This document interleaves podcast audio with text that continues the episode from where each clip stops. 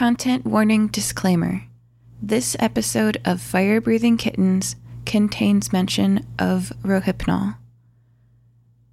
Trigger warning Involuntary unconsciousness. Children should not listen to this episode. Welcome, everybody, to Fire Breathing Kittens, the standalone Dungeons and Dragons podcast. Every episode is a separate, complete adventure, so you can listen to them in any order. Today, we are joined by Dr. Crud, the third, Howdy. Don't steal my line, everybody. Oh, and Olive, Now I have to. Howdy. and Boltzmann. Don't tell me what to do. Howdy. Damn it all. Good. Off to a flying start. So, ladies and gentlemen, boys and girls, our scenario today begins in pitch blackness for everybody. You're pretty much aware of nothing at this moment. You're, but you- you're aware that you exist. You're, you've at least got that going on. But it is in a dark, dark space. So, vaguely as the seconds tick by, you start to be, be, be aware of these kind of mumbling voices in the background. Over the seconds and the minutes, the voices clarify a little bit, and you start to hear the sounds of cackling and jeering. At the same time, you kind of notice this smell around you. It's it's a it's a it's a musky, it's damp, it's kind of a cloying aroma, fills up your lungs, and you feel like this is probably not that healthy a place to be in. Somewhere somewhere between a sort of a a, a, a, poorly tended stable and a public toilet. That's the kind of the the atmosphere that we're in right now. So, uh, can we uh, roll initiative? Damn it, I'm trying to sleep. Why I gotta do that? 15. Nat 20. Nine. Oh, Right. plus initiative. So we're Boltzmann, Olive, Doctor Crud in that order. So, Boltzmann, you're you're kind of the first one that starts to come to. You kind of your your your your your, your eyes blinking blearily. You start to see through the through the through the fug, and you can see around you. You're in some kind of pretty tightly closed cell. There's rusty iron bars in front of you. Um, it's light, so you know you, you you know you're above ground at least, but you're definitely locked in some kind of cage. Um, you see silhouettes in front of you, a small group of people who seem to be the ones that are shouting and jeering at you. Um, so first thing you think of is to, you know, where am I? What the hell's going on? And you look down and, and you, you, you check on yourself. Tell us who you are and what you look like and what you see. Now, Boltzmann is encased by definition because all that is left of his original human body is a brain in a jar. And uh, it's it's not very good at rotating, although he's got uh, uh, ways to compensate for that uh, perception wise. Uh, so he's trying to look down, but uh, his his tubular body just rotates 360 degrees, moving around, and uh, he feels all the synapses connecting to uh, the different parts of his mechanical body. Uh, he feels the uh, rocket launcher at his torso, the many valves and buttons, the two hands that are on top of the lid of his jar, and um, the the inline skates that are hidden in the base of his uh, of his rolling contraption. And uh, he tries to say, "Hello, is anybody here?" And and as he says that, uh, as as as his eyes are swiveling 360 degrees round, he sees uh, in the cell next to him a reptilian torso, also also just starting to come around. Uh, and he remembers that this this is this is Olive, uh, his his guildmate, and so as Olive wakes up, she has a similar kind of experience to Boltzmann. So Olive, tell us about yourself. Olive is laying on the ground looking like any other crocodile if you had dressed them in a white Jedi style robe and baggy brown pants. So, sort of like when you put clothes on a cat or a dog, it looks kind of funny. But then she sits up, and you can see as she rubs her head and eyes that there's a spark of intelligence in her eyes. As she looks at Boltzmann, her eyes are filled with as much intelligence as any human. And then, so so Olive's Olive's in the room. There's there's one other cell in the room too, and it's it's a it's a fortunately a much larger cell. It's it's actually the armory of the uh, of the place where you're being uh, where you where you've been locked up. And uh, in that in that space, still pretty cramped, even though it is a little is a little larger room. is our third guild member uh, in this scenario, Dr. Crud III. Tell us about yourself, Dr. Crud. Dr. Crud is a Loxodon doctor, 12th level. He uh, stands at 8 feet tall, 5 feet wide, fluctuates his weight, but he's been taking care of himself a lot more. So he's near more near the uh, 200, 250 ish now. He wears blue jeans, a white button down shirt with a red tie, and a white uh, lab coat esque made out of leather with his name embroidered on the left side of his chest. He has a Beans pocket, which is right now empty, and he has a Jenny's pocket, and he checks to see if Jenny is there. Wow, okay. Let's move on from that one quickly before things start to get dark. Um, Oh, oh, Jenny's not there. Jenny was there earlier. Where's Jenny gone? Where's Jenny gone? Um, so, Wait, um, so DM, just to clarify, it was Yeah. quite a saga to get Jenny back last time. Is Jenny there or not? oh right. Um, oh no, no, Jenny. If, if Jenny should be there, Jenny is definitely there. Okay. I, I missed I missed the Jenny piece in any of the prep work I should have done. So let's just let Jenny is there. Don't panic. Don't panic. I was a little panicked. Right. no, we do not want to. I thought you said that Jenny was not there, and that was the start of the uh, of the panic from my side as well. So cool. No, Jenny is very much with you. Follow up question Hmm? Is uh, Boltzmann's assistant steel defender, robotic chimp butler, Mr. Langley there? And his pet displacer beast, Miss Motoko?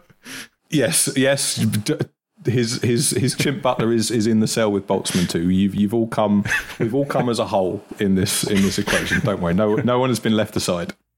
Thank God they locked me in here with my butler. So, so as as you all come about, uh, and and clarity starts to regain, mental clarity starts to come back into your head. You you you you, you notice a couple of other people in the room. So.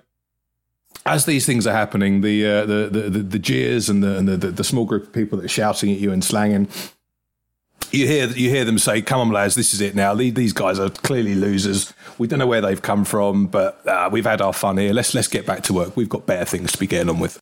and they walk out the door. There's no introduction. You don't know who they are. They just fade out into the doorway until there's two people left in the room.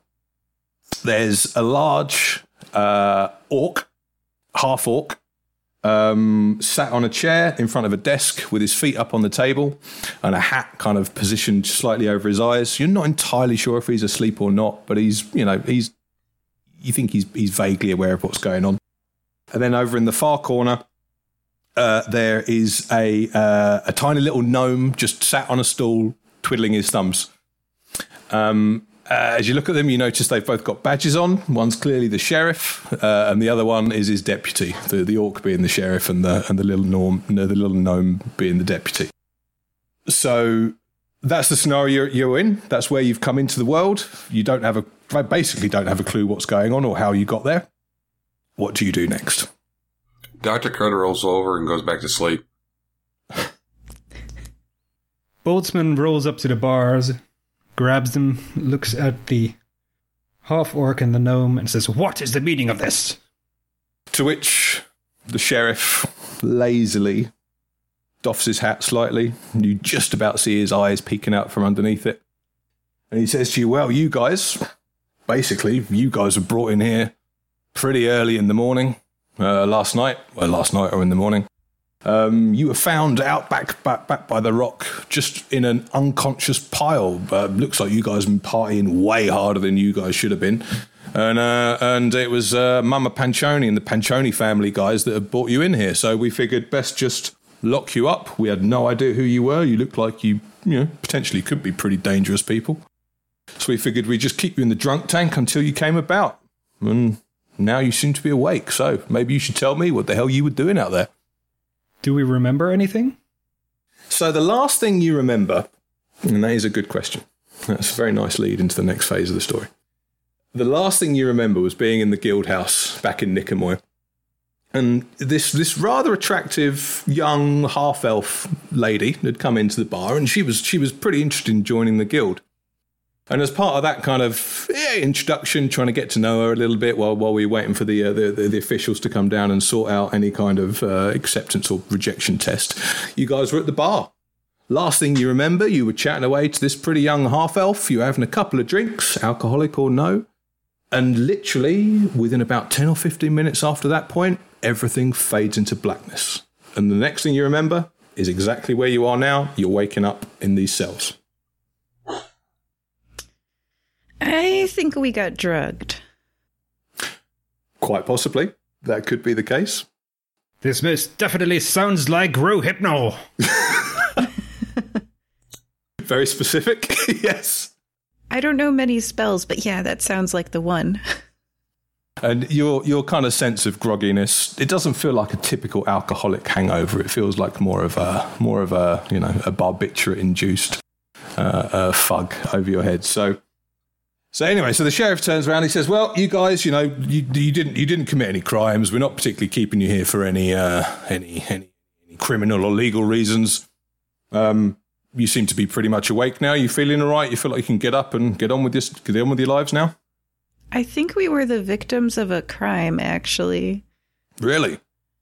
Yeah. I mean, I wouldn't know about that. I'm just a sleepy town sheriff. I'm, I'm not here to start hunting down crimes of wherever you guys came from, whatever you did. You know, as far as I'm concerned, you're, you're you you could just be nothing more than a bunch of drunkards. So you know, any kind of uh, uh, accusations that you're you're flinging about right now, ugh, I can't be dealing with that stuff. I tell you what, can can I When- please do a perception check? I want their name and badge number. you can indeed do a perception check. Typical law enforcement in this universe. Former law enforcement. What's their name and badge number? So um, sheriff says, "Well, typical Diplo. Never, never happy. Are they never happy?" I'm just My I'm just peeking. I'm not my- like I, I didn't say So anything. I'm Officer Zonderkop. I don't have a badge number, but I do have a number. It's number one. I am the number one sheriff in this town. Uh, and my friend over there, that's Deputy Cool Mouse. And, uh, well, he's number two. So you've got our names and you've got our numbers. Okay. But, you know, I'm not going to make a big deal of this. Um, I'm just going to let you go. But the one thing I will say is when, when you were dropped off here, I was asked that uh, when you wake up, um, the, uh, the the head of the Pancioni family, Mama Pancioni, she uh, she asked me to send you over to her place. So um, as you're leaving, gather up your stuff, and uh, uh, if you head left as you go out the sheriff's office, you'll see the you'll see the mansion down the way. Suggest you go and say hello to the Pancioni family. It's uh, it's deemed pretty rude if you don't. Typical. The vested authorities in this town are but a sham, covering up the real power. All right, we will go by the Pancioni family. So the Pancioni family is the one that brought us here. Hence, they're probably the ones that drugged us. And you want us to go back to them again for more drugging and more jail time? Hey, listen, I've got no idea about any drugging that you say did or didn't go on here. All we know is it's those guys that found you. So, and they were they were they were pretty interested to talk to you once you woke up. I think they've got their reasons, um, and I'm sure they'll tell you more about it when you go talk to them. But all I can say is, as I said, if you don't go and talk to the Pancioni family, they're not they're likely to take that as an offence. Olive happens to possess two bottles on her for health potions. She's gonna pour one of them, like, um, I guess, out on the ground. Or is anybody feeling not so good? I guess I'll like feed it to Jenny, just in case. And then um, with the empty bottle, I'm gonna cut my hand, or I don't know, my I'm gonna cut. Yeah, arm. There's no safe place to cut yourself, people. Um, I've got a chef's knife though, and I stab it between the two bones in my forearm of the left hand, and I then empty some of the blood into the potion bottle and cork it, and I give it to the sheriff. And then I use the second potion bottle to drink it and recover the damage. Okay. Yeah, I, I see what you mean as off off off story here. I see what you mean about needing to be ready for anything as a DM because I was not expecting that. Olive, you do realize I am a medical professional and I could have just taken a sample of your blood and put it in a tube and I'm not a medical professional. You can see why that's it's not a good idea, kids, if you're not a medical professional to do it yourself. Olive, But- I ask that next time you have self harming thoughts, you talk to me first. I didn't harm myself. I'm fine. I got a potion. A knife through your arm is self harming. Temporarily, but I, I I took a potion. Oh, talk to me. I am literally a centrifuge. okay. So I hand the blood filled glass container to the sheriff and I say if you lose this, um well I mean it's not you're already in trouble, but like don't lose this. This is evidence that I was drugged. Uh test it and I'll go find the culprit cuz you kind of suck, but at least help me out a little bit here and keep this evidence and store it. Thank you. Chuck's potion heals arm. So the sheriff g- g- gingerly reaches up and takes this kind of takes this vial in, in, in his fingertips and says, "Mhm, "Yeah, okay. Um, uh, thanks for that." And uh, uh, opens a drawer in his desk and just places it gently inside it. He um, that's that's as far as he goes with that one. You should have it tested by an expert witness. I, I, we, we, we uh, uh, you can probably see that we don't exactly have the mod, most modern of technology, uh, technological apparatus here for doing blood tests, but um, once every two or three months or so, someone normally swings by to pick up any evidence and take it to the local, uh, to the, to, to the kind of. To, to the to the to the county police head office and, and I'm sure someone will get around to testing it one one day. We'll we'll call you. Don't call us. You know we'll call you. I lick the blood off of the knife, put it back in my backpack, and I'm going to go on my way to see these panchonis. But I have unfinished business here. On the way out, I say, Olive, I know you're not well versed in the theories of magic, but it's a bad idea to give strangers your blood. oh yeah, I'm magically illiterate. On Dr. Crud's way out, he says to the sheriff, I- I'm sorry about her. I don't know what's gotten into her, but just be thankful she didn't burn the place down. also true. I might later. I'm I'm definitely going to later.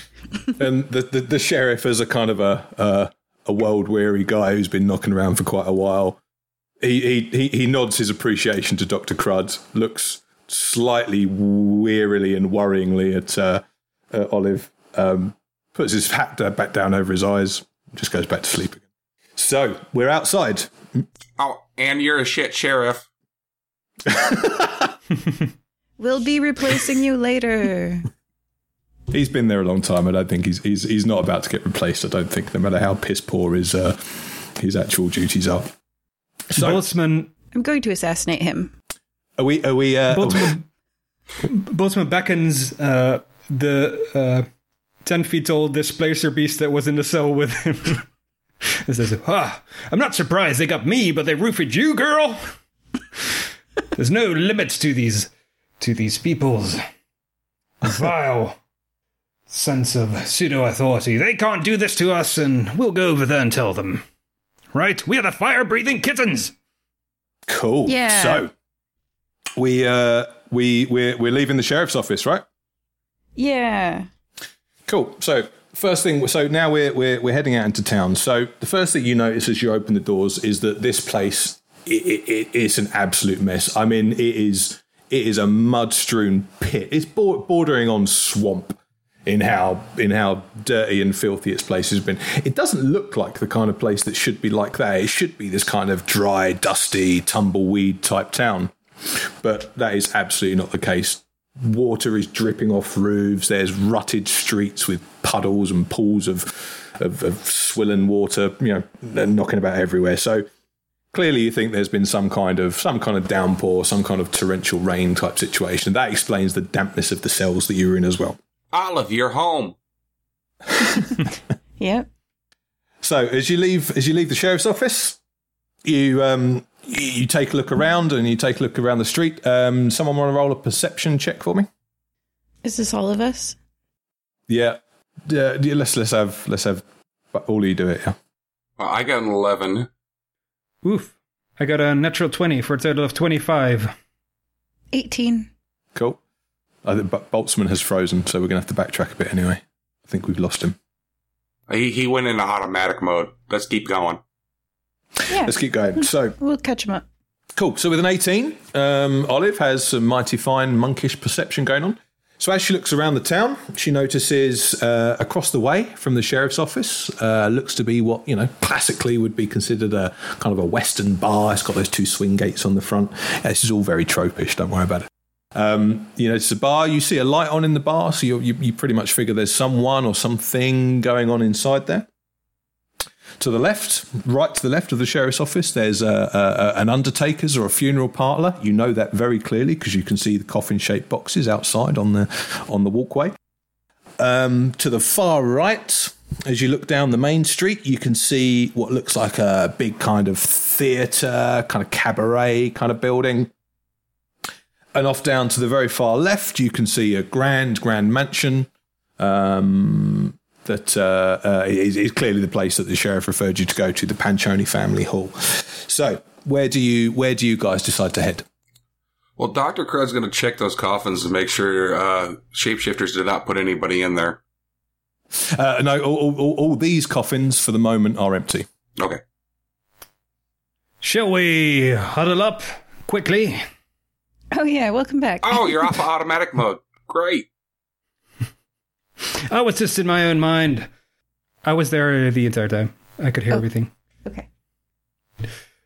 Olive, I hope you uh, don't mind.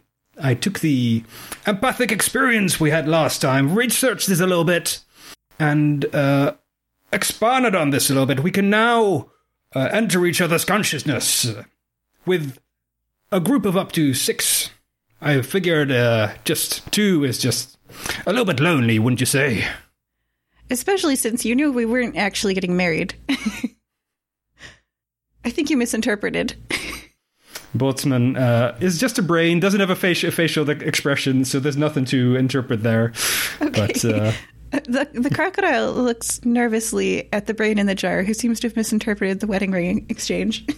no, no, Olive, I, I, I know that we were not getting married. It's just, um, I am an old man, and I've never gotten married, and it's just rubbing salt in a wound, all right? Because it's probably not going to happen considering I'm a brain in a jar now. oh, that wouldn't stop you from getting married, just to me, because I am with Richard. So, uh, I know, I know. Yeah, You're also half my age, so let's not let's not talk about this anymore. sounds like Olive, you're just you're just hitting off the boys with the sticks now, trying to keep them away from you. It's it's because I've had my teeth removed. I'm now so much more attractive. Thank you, Doctor Crud the Third. Yeah, it was only four. We just got you back down to eighty. You're still at eighty, right? I don't need to take out any more. Still at eighty. All right, let me know when that changes, and I'll help you. I wasn't gonna say anything, but it looks at you. yes, I've I've had some work. In any case, I can join our minds. I will. Uh, I will ritual cast uh, Rary's telepathic bond. Uh, so we are all telepathically linked with one another as uh, we go about this town, and we can we can talk about this uh, without alerting uh, any others of our presence. Um, should I include Jenny in it? Well, here's the thing: our telepathic link is really, really special, and if you betray that trust that she has in me, she will bite your face off. Uh, I do not believe that will be a problem. My face was gone a long time ago. so is that a yes or a no, Dr. Crud? Depends on if you want to get bit and poisoned by my daughter or not. That's completely up to you. I mean, I don't know your kink. I'm immune to poison. but But I will No, leave her respect out. Jenny's Jenny's boundaries if that's what you are trying to imply here. Uh, I will form a telepathic bond between Olive, Boltzmann, Dr. Crud, the Displacer Beast, and Mr. Langley, the robotic butler. okay. We can now all hear each other's thoughts. All right. I say hi to the displacer beast. Um, Cool. she is basically a large cat, so uh, she will ignore you because you said hi. Sounds right. Well, if she's not bigger than five feet, she can have Bean's pocket. It's un- it's occupied right now. Unfortunately, she is 10 feet. Yeah, she won't fit. Perhaps I could reduce her, but let's uh, talk about the situation, all right? Where are we going from here? This Panchoni family? I don't normally listen to people I hate, so I'd rather use the mechanics on page 131 of the Dungeon Master's Guide. Now you guys know what I was up to this whole time. To sow some rumors, it says spreading rumors is an efficient, if underhanded, way to accomplish uh, bringing down a villain or elevating a friend. So I want to get the sheriff fired. and it says there's mechanics for how I do that. And I'd like Dr. Crud III's help because there's a charisma check at the end. So I'm like, hey, Dr. Crud III, don't you feel like that sheriff could have done a better job with handling your case? Oh yeah, he's just like all other law enforcement in this world. He's a piece of shit. I don't give a crap. Let's do it. Yeah. All right. I love Dr. Crud III. So it says we can spend one gold point per day to cover the cost of drinks, social appearances, and the like. At the end of the time, which depends on the size of the settlement, village, town, or city, the character must make a DC 15 charisma, deception, or persuasion check. If the check succeeds, the community's prevailing attitude towards the subject shifts one step towards friendly or hostile as the character wishes. Uh, and if we fail, the rumor gains no traction. Um, yeah, so I just want to get him voted out. That's all. or replaced. I I have made a pretty major omission. Um, I don't have any dice. Give me a second. I'm going to go get my dice tray.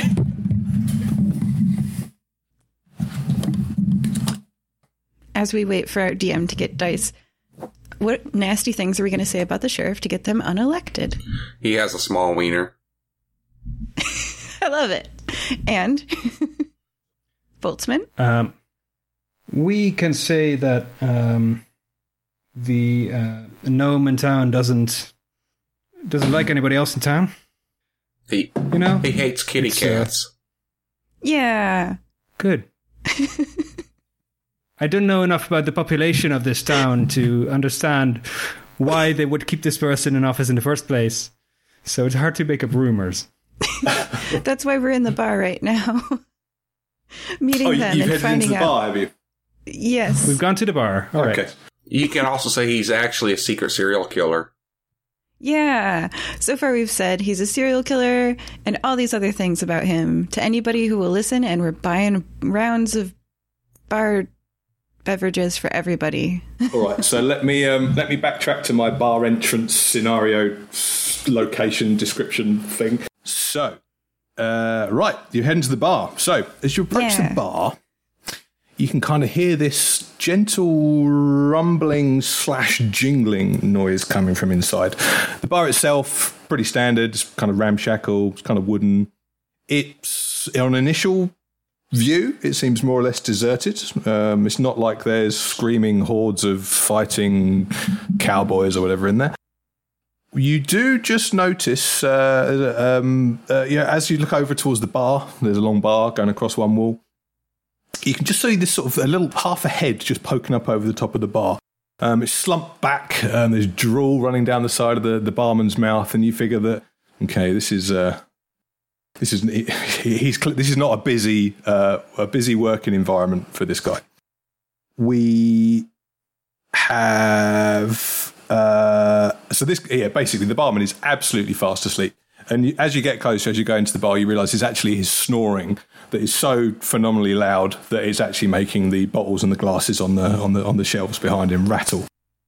And there's no customers. There is one customer in there. Um, it's a little old man. He's sat in the corner and he's nursing uh, what looks to be a bottle of whiskey all to himself. All right, everybody be quiet. Let's raid the place and leave. But how will that get the sheriff fired? We're here to sow rumors, right? Dr. Crud looks around. We have to have people to do that. There's one person here we could sow a rumor to. Okay. Steal all the alcohol, blame it on the sheriff, take alcohol, give to other people, say bad things about sheriff? Yes. I like this plan. How invested are we in this plan? Because I have magical tools that could help. Very invested. Um, Boltzmann rides up to the uh, to the old man who's, who's nursing his drink and says hello. And while this is happening, Dr. Crud and Olive are at the bar just putting drinks in their bags. Yeah, he's sleeping. Oh, Dr. Crud put takes out his uh his uh hole and just starts putting the drinks into the hole. The portable hole. I help. Oh, I definitely pass like five bottles of whiskey to Boltzmann to help him with what he's doing. That's my help action. You can give them to the old man. I'm just I'm just trying to consider how the old man is going to react to seeing a brain in a tube approach, approach him in his in his deliriously ancient drunken state um, With five bottles of whiskey.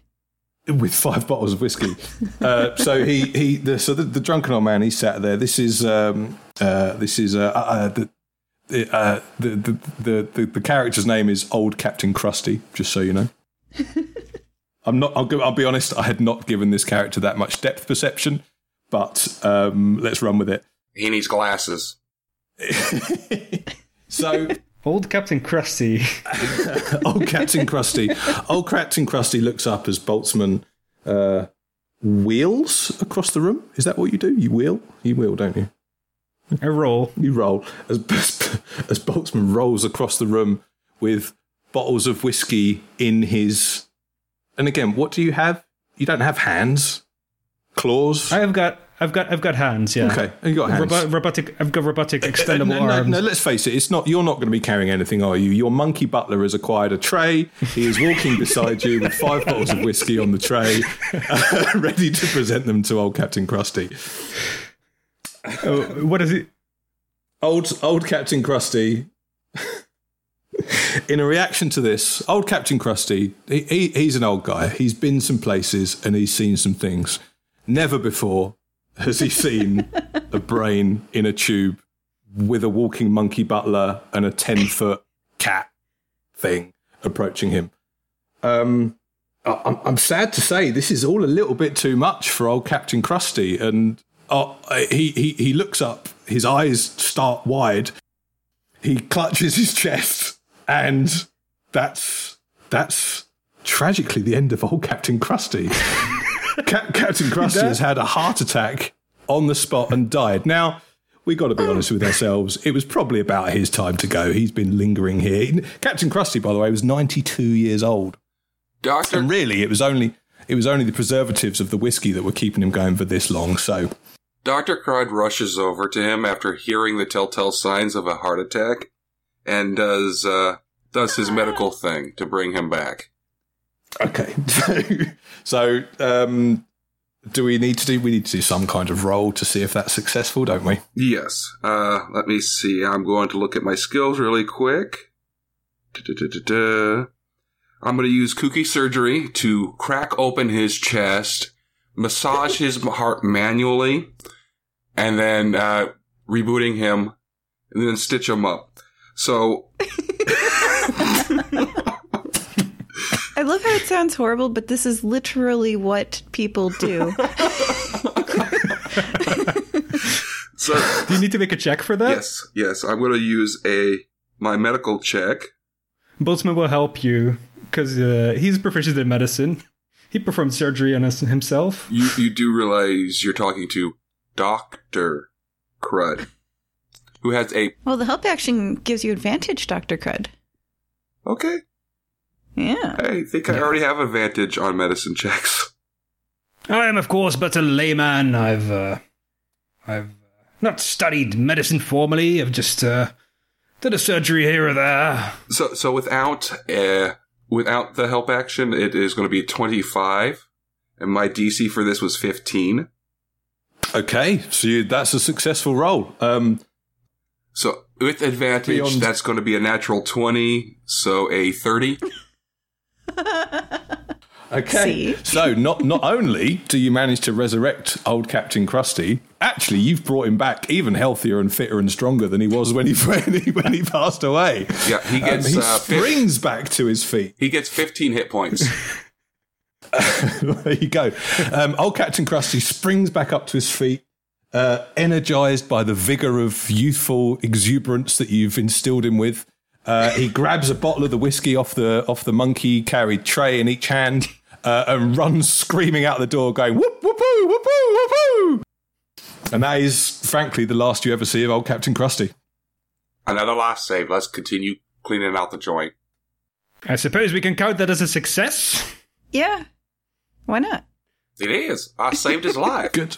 And I think, um, I mean, to be fair, that's that's probably worthy of an inspiration point, isn't it? I'll take it. Com- completely selfless act of of saving uh, an old sea captain's life and and bringing him back to, as I said, youthful vigor. So yeah, inspiration point for Doctor Crud, the third. Well done. Uh, right. In in, however, that whole kind of action, that whole thing that just took place there, unfortunately, it wasn't quite as quiet as you were trying to keep. So, in the oh. meantime, the barman has kind of come back to his senses. In eh, as that was all going on, the barman's come back to his senses. He is he's now sat behind the bar. Um, it- it- he's not sat behind the bar. Let's call it. Let's say it was what it is. He's cowering behind the bar. He's kind of got that two hands over the edge. You can just see his eyes and, and, the, and his forehead peering over the bar. Because let's face it, this is not something he was expecting to wake up to. He was not expecting to wake up and see a brain in a tube, uh, an eight foot tall lizard, uh, or a six foot tall lizard, and an eight foot tall elephant doctor in his bar, both killing and saving his one and only patron. In front of his eyes, as they peek over the counter, Olive drops a bag full of gold, saying, It's your lucky day, we're buying it all. We're hosting a party for everybody in town, and you're our supplier. And that bag of gold clinks heavily because she had 500 gold left to her name. Because I kept 500. I'm very much in debt, you guys. I burned down a mansion, gotta pay it off. but I kept 500 in cash. But uh, anyway, so I'm going to scratch that off and completely pay for a amazing elect. Um, and uh, you, you are going to be our new sheriff bartender. it's going to be an elect. What's your name? Well, uh, so on, at that exact point, the barman stands up from behind the bar. He he blinks in.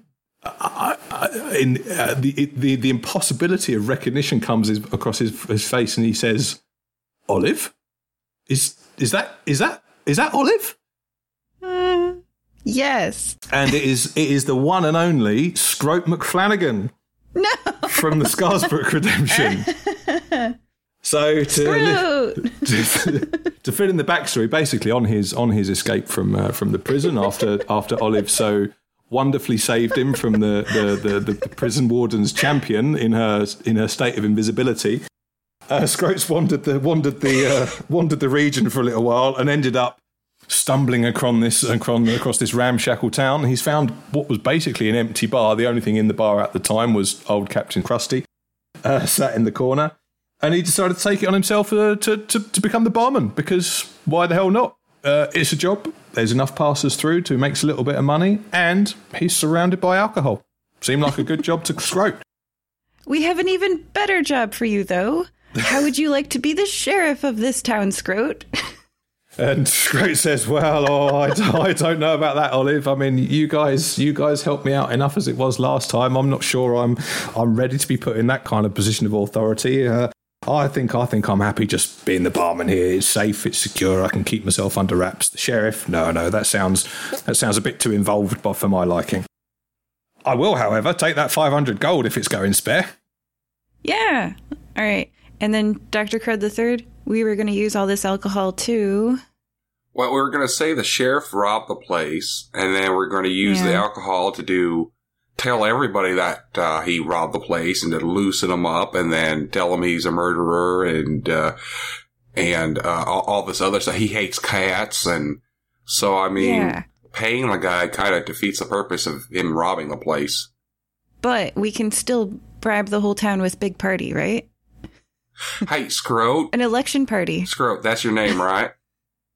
That- uh, that's me, that's me. All right, you keep the money, but can you say that this you you got knocked out by the sheriff, and when you woke up, that all your stuff was gone? Yeah. Well, I mean, I can say that, but I mean, who am I going to tell? Um, there was only old Captain Krusty. He's, he's he's gone. He didn't look like he was coming back. And the only other people around here nowadays are the uh, are the Swivel Gang and the uh, the, the the the Panchoni family. And they none of none of those guys have ever listened to a single thing I've had to say. Well, you are the quote unquote victim of a crime, so obviously you need to report it. But since it's the sheriff, quote unquote sheriff, who did the quote unquote crime, you need to go to the quote unquote deputy to report the quote unquote crime. Why do I got to do all the thinking for you?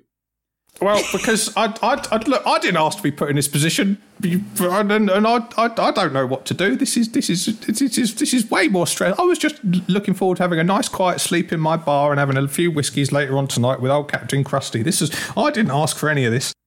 But all right, look, if you, you give me five hundred gold, that's that's that's a that's a fair fair few quid for me, and that'll keep me in that'll keep me in booze for, for many a year, booze and booze and potato stew. So all right, tell you what, I'll I'll go and I'll go and try and have a chat with the deputy. But I mean, it's going to be difficult because they're, they're they're pretty inseparable. Them two. I mean, that that deputy, he's not exactly. He's not exactly Mr. Proactive, that deputy. He normally just sits there waiting to be told what to do from the sheriff. I've never even seen him do anything, I don't think. But all right, I'll go and I'll go and have a chat and I'll see I'll see what comes of it. Good. That's all we ask. No problem. Scroat, who do they listen to in this town? Uh, obviously, you know, the, when, it, when it comes to the Swivel Gang, it's old Jimmy Swivelhands who's the boss of that gang. Um, he gets to say what happens at that side of town, and then then over at the old Panchoni family, it's Mama Panchoni who's who's in charge. Um, but you know, if you asked each of them who's going to listen to each other, well, I mean, they've been at loggerheads for months now. Uh, you know, there's, it, we're basically in a gang war situation right now, and and you know, I don't know who's who's who's best to go and talk to about it, really. What's the war about? There's nothing here. And you mean you say there's nothing else here, but didn't you see the big rock as you came on in? We were drugged. Uh, oh, oh, oh. Uh, well, okay, makes sense, I suppose. Well, no, I mean the the the. So I mean, I yeah, I don't I don't know the ins and outs of it all, but I try and keep out of it as much as I can. But what I do know is basically there's the big rock over there. If you pop outside the bar and turn around, it's, it's, it's kind of back over your shoulder when you go out the front. You'll see it. You can't miss it. It's a bloody big rock. Legend has it that underneath that rock, well, there's definitely a mine down there. Some back in the day, some of the people that used to live in this town used to mine in that rock, and they found a few bits of gold and a few, you know, a few gemstones and stuff that kept them kept kept this town funded. But it's been abandoned for years and years, and then a few months ago, all of a sudden, the swivel the swivel gang showed up and they start talking about coming in here asking me questions about what's going on down that mine and and, and can we get down there and uh, what, what do you know about it? I just shrugged at them I said I don't know. I don't know nothing. I'm not going to go near that mine. It's an abandoned mine shaft. What am I doing going down an abandoned mine shaft? No no no nothing to do with me whatsoever and then, and then, literally a few days later, the old Panchoni family came along and they started asking me the same questions, exactly the same bloody questions. What's going on down that mine? I want to go down that mine. Do you know anything about going down that mine? I said, No, I don't know nothing what's going on down that mine. It's got nothing to do with me whatsoever. You want to go down that mine? You go and have a look down that mine, is what I said. And that, that was where I left it. So occasionally, one of the groups comes in here and you know tops up on a whiskey or has a few drinks or have a little party on the bandstand in the corner there. You know, get the old tinkle tankle piano out. But apart from that, I just try and keep myself to myself. So you want to find out more, you're best off going and speaking to either one of them and, and try and try and work out what's going on. I think I'm starting to put two and two together. The Panchoni family must have kidnapped us to try and get the fire breathing Kittings Guild to go down into the abandoned mine shaft to retrieve whatever riches are there. Sounds to me like all we gotta do, blow up the mine shaft, no more war. Uh, Dr. Crud, are we trying to to end the gang war? We're trying to enrich ourselves. We're a mercenary guild. Or we could just watch them fight over it and then just, you know, grab everything that's left. I don't know about you, but I need money for our chemical experiments. I am greatly in debt. So you guys are good for letting them fight it out and then picking up all the s- stuff later after they're all dead. It's an option. I would rather snatch it from under their noses. So, okay, sounds like you want to go down to the mine shaft. Shaft. Olive? I want to get the sheriff unelected. Oh, we, we, that's we'll be doing that as we go. Okay. We've already started that. The the the, the un- undermining the sheriff's credibility has, has kicked off. Uh, I'd say that's as, as the DM. I'd say that's probably going to be a, a, a gently lingering and progressive, uh, you know, thing that happens in, in in the background of this scenario. We might find out what happens to the sheriff by the end of it, but um, let, let's say that that's that is underway as we speak. This is actually not the Yeah. first time that we've done this either. There was a small western town that had a shit sheriff, and we did the same thing to him. Of course, they all have shit sheriffs. And that's standard. I think we left that one in power. Yeah. W- With the uh, caveat that we were taking him out of power, so it was still happening. Mm. I mean, he hid in a jail cell while his town was being overrun by Yeah. bad guys. Yeah. I think we just walked away. I think we were all just like, bye. uh, but this time I'm going to do something about it. I've grown, I've matured, and now I understand that if a victim stays silent, it enables further victimization. So I've matured. And I understand that it's my responsibility to not stay silent. I'm going to do something about it. Even if that's just killing him in his sleep. It'll solve the problem too. Olive, we were drugged. We ended up on the edge of town, and they took us in and put us in a cell. I would not say that's worth murdering somebody over, but I like that our ideologies have swapped. Well, so let's do what you guys want to do, and I'd like to keep an ear out for where the sheriff lives. Oh, you're gonna burn it down. Gotcha. No, that that'll get you in debt. No property destruction for me, just murder. Wink. Wink. All right, let's go explore this mine shaft. The question is should we do some recon, gather information with either the Panchoni family or the Swivel Gang before we head down this mine shaft? Yeah, that's a good idea. Yeah, the Panchoni family, they drugged us. You really want to go talk to them, get drugged again? Yes, let's not eat anything this time. I know I eat something every time. I finally learned my lesson. Besides, I know a thing or two about swiveling. And Boltzmann swivels on his axis. Let's go talk to old Jimmy Swivelhand, shall we? Oh yes, you've got the body of a dancer. Okay, so it sounds to me like we've got one vote for the Panchoni family from Olive and one vote to go see the Swivel Gang. Oh, I'm flexible. Boltzmann. I vote. Okay. Yeah, whatever you guys want to do, let's go do. I don't want to go in the hole first. Dr. Crud the third, it's up to you. Well, I already put my vote down. I think go Yeah, that- down the hole, steal whatever they want, so they don't even get it. That's your money that you want so desperately. Right then. And Boltzmann wants to go talk to the swivels, so I vote swivels, and that's two out of three. There you go. Swivel Gang it is. So uh, you turn, you, so you, you head outside the bar. Um, as you're coming out, you do look behind you over your shoulder just to see what the hell that kind of rock is. And yeah, actually, you you, you, you kind of get what uh, what what Scrope was talking about here. Um, it's it's a, it's a big damn rock. It's uh, you know uh, Uluru level of, of rock going on in the background.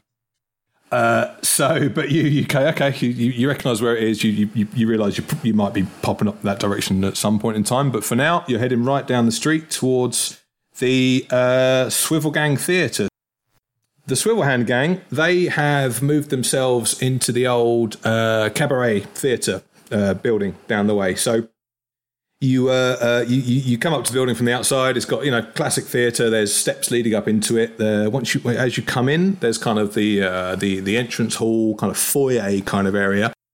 First thing you notice is that um, it's pretty much empty, apart from uh, uh, you know, dotted around the, the, the, the room. There's these kind of piles of. Uh, of furniture, tables, chairs, bookshelves, bits and pieces of you know just general rubble that have been piled up and uh, into kind of barricade type um, type arrangements. And and you notice that there's this uh, this little tiny halfling just clambering over them. He's got a, he's got a fist of nails in one hand, he's got a hammer in the other, and he's just clambering all over these things and banging nails into stuff uh, left, right, and centre.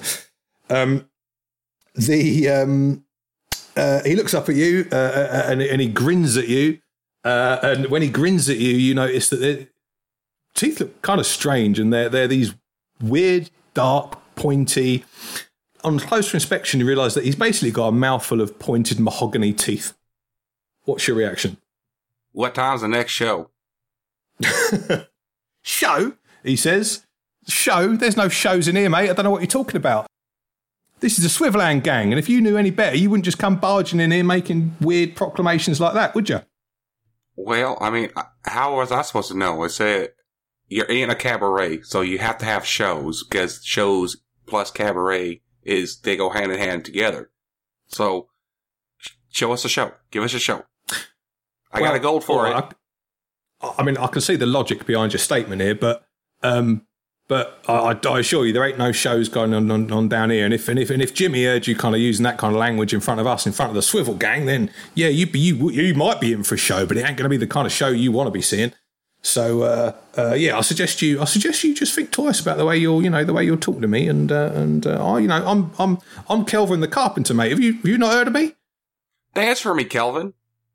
I don't dance for anyone. Well, what I will do is I'll nibble your kneecaps off, mate. If you don't, if you don't park it.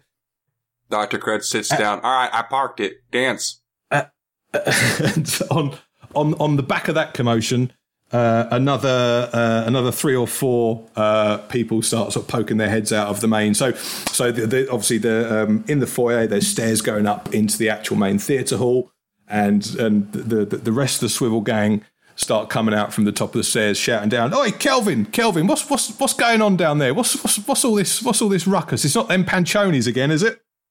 And Kelvin screams like, "No, I don't know, I don't know, I don't know who it is, mate. It's it's this it's some damn great elephant thing that's just come in here, mouthing off and giving it all the beans. I don't know what's going on." I'm not a thing. I'm a person, you dummy.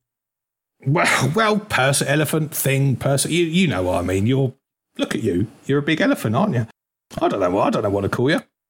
Uh, Dr. Crud, that's what you can call me. You need to show me some respect. All right then, Dr. Crud, seeing as you, you, you, you seem to be, you know, you, haven't kept on the aggressive foot, I'll, I'll, fair enough. Dr. Crud, nice to meet you. My name's Kelvin. Up there on the stairs, uh, that's my boss up, up there. Uh, that's, that's Jimmy, Jimmy Swivelhands. Um, then we've got, uh, just next to him, we've got, uh, next to him is Seamus the Bastard, uh, that, that that half orc right next to him, and then um, uh, that's the uh, that's the, that's his right hand man just there. Uh, that's uh, silly Joe Bangles, the tiefling. What is it you What is it you want then? What what are you even doing here? Well, we came for a show, but uh, if the show's off the table, what can you do for us? And you hear one of the voices from upstairs, which is silly Joe Bangles, going, hey, look, it's the losers from the from the sheriff's place. They them them their guys sat in that cell. They think they can come in here and start mouthing off at us and our gang. Jimmy, what are we gonna do about this? And Jimmy says, "Okay, calm, calm, calm, calm down, calm down, Joe, calm down. Let, let's hear them out. We don't know who they are. We don't know why they're there. Let's just let's just listen to them. What you got to say for yourself, boys?" And and and lizard girl. Well, first, we're not losers. Second, that's not a lizard girl, that's Olive. And she has 80 teeth, so you best watch yourself because she knows how to use them. I smile. Oh. And uh, uh, Joe, Joe Bangles reels in, in obvious discomfort at an, an, an 80 toothed, six foot lizard woman that could clearly tear his throat out in, in the, the drop of a second's hat. Hey, Olive. Okay, your name's Olive. That's great. That's great. Tell me, what you doing here? What you want? Well, again, we came here for a show. The gold, one gold offered for, for Kelvin to, to dance for me. He, he's refusing. So we did hear you mention the suppository peak family or whatever the heck their name is.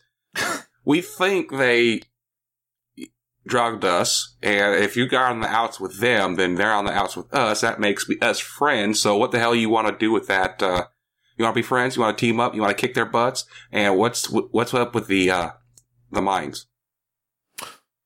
Well, hey, okay, so that that's a lot of questions. Um, so yeah, I mean the Panchoni family, they uh, they I mean they just a bunch of bastards, right? They they turn up here after we're trying to get in the mine and trying to find the treasure, and uh, uh, they've just been disrupting our work, causing us problems. No, you know we yeah we hate the damn Panchoni family as much as anybody.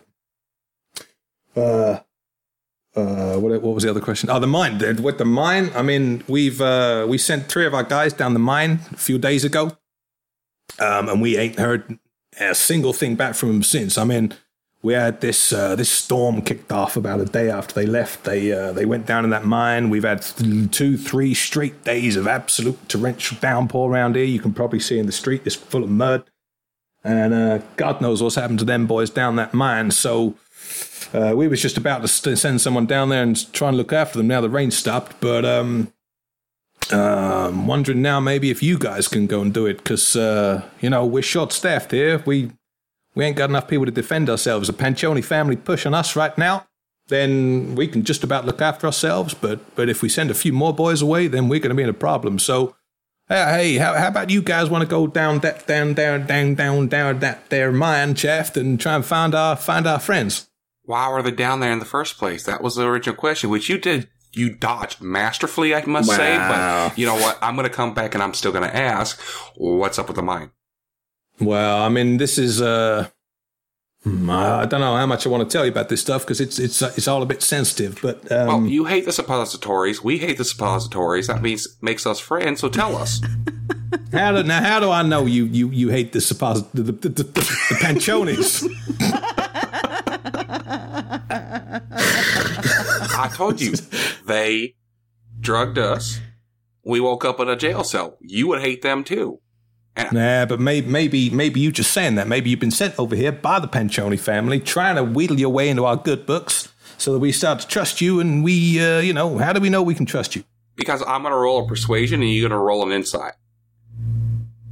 Fair. uh, uh, what am I doing? Oh, tell me then. What have you? Hang on, I've got a character sheet. You're rolling it against Jimmy Swivel Hands Yeah. Yeah. So insight. Uh, this is this is so you, you, Betty, this is this is the point where you guys have got to help me out here. I know I'm a DM, but my my D and D knowledge isn't isn't is, is still in progress. So I have rolled Because it's the a s- truth, I would say that a high insight would be good. Like if they roll a high insight, then they can understand that they're being told the truth. And because it's the truth, you're going to use persuasion. And again, I think a high roll, right? Because it's not like contest. It's not a contested roll. Hmm. It's an attempt at establishing a valid communication channel. Cool. So what you're trying here is to communicate with one another. So I've rolled a 22 on the insight check for this. Holy dude. cow. So he is he is he's he, he gets it. He's he, he's a good he's a good judge of character. This Jimmy Swivelhands. You know, being a being a mob boss, you've got to have a pretty pretty pretty solid read on people. Um, So he's open minded, willing to listen. What did what did what did you roll, Doctor Crud? 23 for persuasion. Well, there you So go. we have then. a situation where someone effectively communicated and someone was listening. There you Yeah. go. Hey, this is. Well, we can learn a thing or two about positive communication exchanges from this podcast. So, Jimmy Swivelhands, So, Jimmy, does that mean we're friends? Dr. Kurt, I got no reason to doubt with what you're saying. You seem to me like a genuine stand-up kind of guy. I would like to be your friend. All right. So tell me what's going what's going on. What's down there? Well, so what's going on? So we let me give you the full full story here because I think we've earned it, you've earned it, and we we we want to get off on the right start. So basically, we came here three four months ago now. We've been uh, we were searching for a little bit of treasure. We we we, we heard rumor in the in the way that uh, that down in that mine there's some kind of treasure. We don't know exactly what it is. We know it was abandoned. We know that people were digging down there a few years ago, and they came up with a few bits of goods. But there's there's always been a rumor there's something bigger and more mysterious going on. So we thought we'd come out here uh, uh, and see if we could find find ourselves a little bit of treasure. And the reason why we're doing this, and I, you know, I know we're supposed to be a mob, and I know I'm supposed to be all high and mighty and evil, and and it's all supposed to be about crime, but but basically, back where we come from, we've been at war for years and years, and um, we've basically got a situation where we have we have little kids running through the streets. They're they're they're, they're little orphans from all the families that have been knocked off at the war, and really all I wanted to do was was was find a bit of money, go back to our home, and build ourselves an orphanage so we could look after these little kids, keep them safe, keep them fed, keep them warm. Boltzmann is going to cast Detect Thoughts, which allows him to uh, read the surface thoughts of anybody around him at this time. I can read you the spell if that helps. It, I have no idea what you're talking about, so yes, please read the spell. I think I've come across detect thoughts in the past, but yeah, let's let's Yeah. read it out. Let's let's see what what you're thinking. You can read the thoughts of certain creatures when you cast a spell, uh, and as your action each turn until the spell ends, you can focus your mind on any one creature that you can see within 30 feet of you. If the creature you choose has an intelligence of 3 or lower, or doesn't speak any language, then the creature is unaffected. You initially learn the surface thoughts of the creature, what is most on its mind in that moment. As an action, you can either shift your attention to another creature's thoughts or attempt to probe deeper into the same creature's mind. I'm not doing that right now. I'm just trying to read the surface thoughts of Jimmy Swivel Hands. Okay, so your the, the the surface thoughts of Jimmy, his internal monologue to himself is, "God damn, I hope these guys come on board. We could really use the help here, and I, I really hope we get to find this treasure, and we can actually do something good for once in our goddamn lives." I uh, Boltzmann will pass this information on to Olive and Dr. Crud telepathically. Olive thinks back, I found my new sheriff. It appears we have. All right, Jimmy, I I hear you. That that's a that's a noble pursuit. We can get we can help each other. We have an orphanage already built, already established. We will take your kids. We will raise them up right, and then we will release them into the wild after they become adults. Okay, so you know that sounds What orphanage do we have? We have multiple orphanages. Yeah. No, it's the fi- There's orphanages, trust us. yeah, it's the fire breathing kittens orphanage. Ah, there's never enough orphanages. What? Oh, is this from Sea Scouts and Theater Bouts, that orphanage? wasn't there. Um, who? What's the what's the acronym? Heinz helping orphans. There's Heinz helping orphans. that was it. There's the Cookie Castle orphanage in Nicomoy. There's Cookie Castle and there's Heinz. yes, okay. No, Heinz. The the HH. Yeah, uh, yeah. HHO acronym that we we kind of there's multiple. Ac- yeah, yes, the Heinz the, the Yeah. orphanage. Just sorry, we got so many orphanages, we got to keep track of them. Still, yeah, we have we have we have so many orphanages they're covered. It's fine. yeah. But if it's any consolation, the world never seems to run out of orphans, so uh, feel free to start up a new one.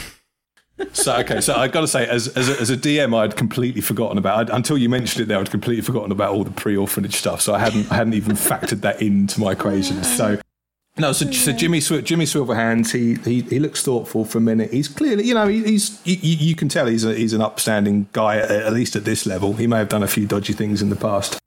Uh, and he's and he's just thinking. He eventually turned around and said, "You know what, that, guys? That's a great offer. I love the offer, but no, I think these these these kids have been they've been through so much trauma, through so much stress in their lives. They we don't want to take them away from their home. The town is their home. There's people around them that they know. It might not be their family anymore, but it's definitely people they know. I really want to be building the orphanage in this town, in our home, and that's what I want the money for. So." You know, we, we do appreciate the offer. I get what you're trying to do, but no, no. Let's. Well, I really want to try and get that treasure so we can build this orphanage. Well, uh, well, of course, that that's that doesn't say anything here nor there. We're also coming up with more plans. Because our, here's another one, and hear me out with this. Reestablish you as sheriff, and when you become sheriff, you arrest the suppository family for all the charges you can think of, and then now you have the suppository house. There is your orphanage. So hey, I mean, I, I'm not a big fan of the the, the, the police and the law. I never have been. Never, don't think I ever will be. Um, I mean, I wouldn't mind being in position of sheriff, but the trouble is with with the with the Panchoni family. You keep calling them the suppository family, but we should at least call them what they are, so I know what the hell you're talking about. the Panchoni family. They um, the problem we got there is we, we it's a stalemate. You know, they they their gang and, and our gang we we're pretty much level to level, and, and you know we try to push them a few more, especially with our three guys down the mine shaft. We we we we're on the back foot with these guys. So even if I was sheriff, ain't no sheriff around here got no more authority than the people I got with me right now. So you know what we're gonna do. I don't think we can go in there, kick the door down, and win that fight. Well, if we would find the treasure, then they would leave, right? Hey, if the treasure's gone, the treasure's gone. What, what, what? You're absolutely right. What they gonna do? They ain't gonna do nothing. They just gotta leave once the treasure's gone. All right, I'll tell you what. We'll go down there. You think on this this sheriff thing, and then while we're down there, you know, maybe write a few campaign slogans, and we'll come back with your hopefully your people breathing, and hopefully a treasure. But we'll see what happens. And we'll throw you a party at the bar with lots of alcohol to get you elected. Hey, now I like the sound of that. For sure. Free beer for everybody. Vote for Jimmy Swivelhands. Woo! Yeah, Jimmy Swivelhands. Sheriff Jimmy Swivelhands. That, that's got a ring to it, you know? Uh, okay. So, yeah, good. Um, So, two things we, we, we need to check on. We need to check on our guys down in that mine, and we need to try and find some, try, trying to find ourselves some treasure. All right. Bye. Well, hold, one one more thing, Olive. I need just need a little bit of motivation. So Kelvin needs to dance for me. You're twisted.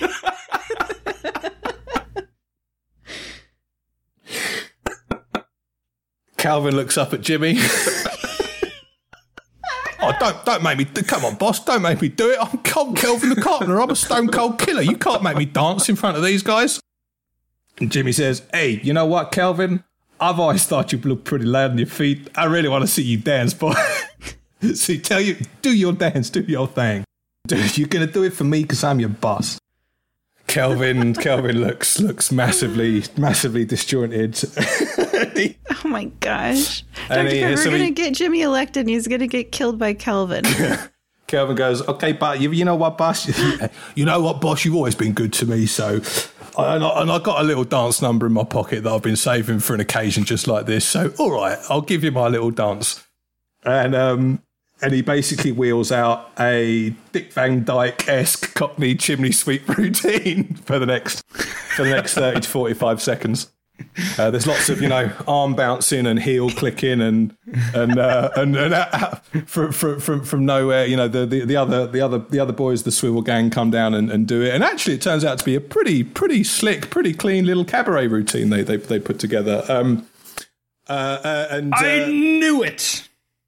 You are better at dancing than you are at carpentry, and I knew it from the moment I saw you. From now on, you'll be known as Kelvin the Dancer.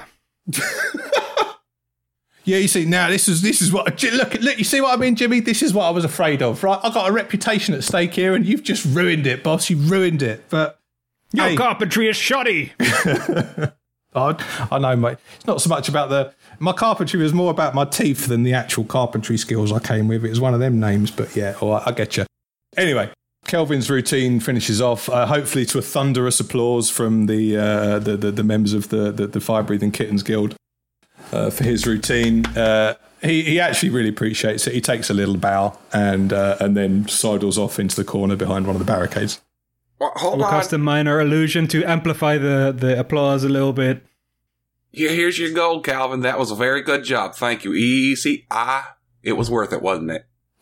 All right, and Kelvin's Kelvin's not proud. He, he he pokes his head out, grabs the gold, and sneaks back off again. Thank you, dancing monkey. Let's go. Right, so No, Dr. Crud, don't disrespect the institution of dance, all right? It's an art form like any other. Look, his initial way of dealing with us, he was a he was an a hole. So yeah, I'm gonna treat him like that. I concur, just don't disrespect the dance. No, I wasn't disrespecting the dance. I was disrespecting him. We are on the same page. I don't understand what's going on anymore, who the heroes are. me neither. This has taken so many more twists and turns than I was expecting. Uh, but hey, we're, we I think we might be at the point where we're actually going to possibly flip back to the root of the story that I thought might occur.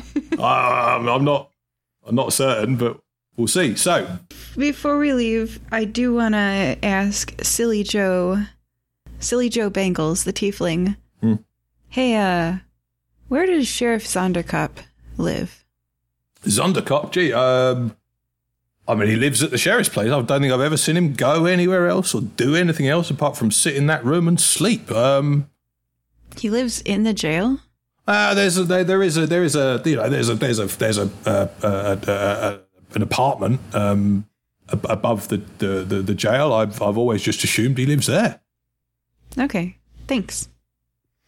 By the way, Jimmy, before we take our leave, um, if you see old Captain Krusty running around, I believe he would make a good deputy.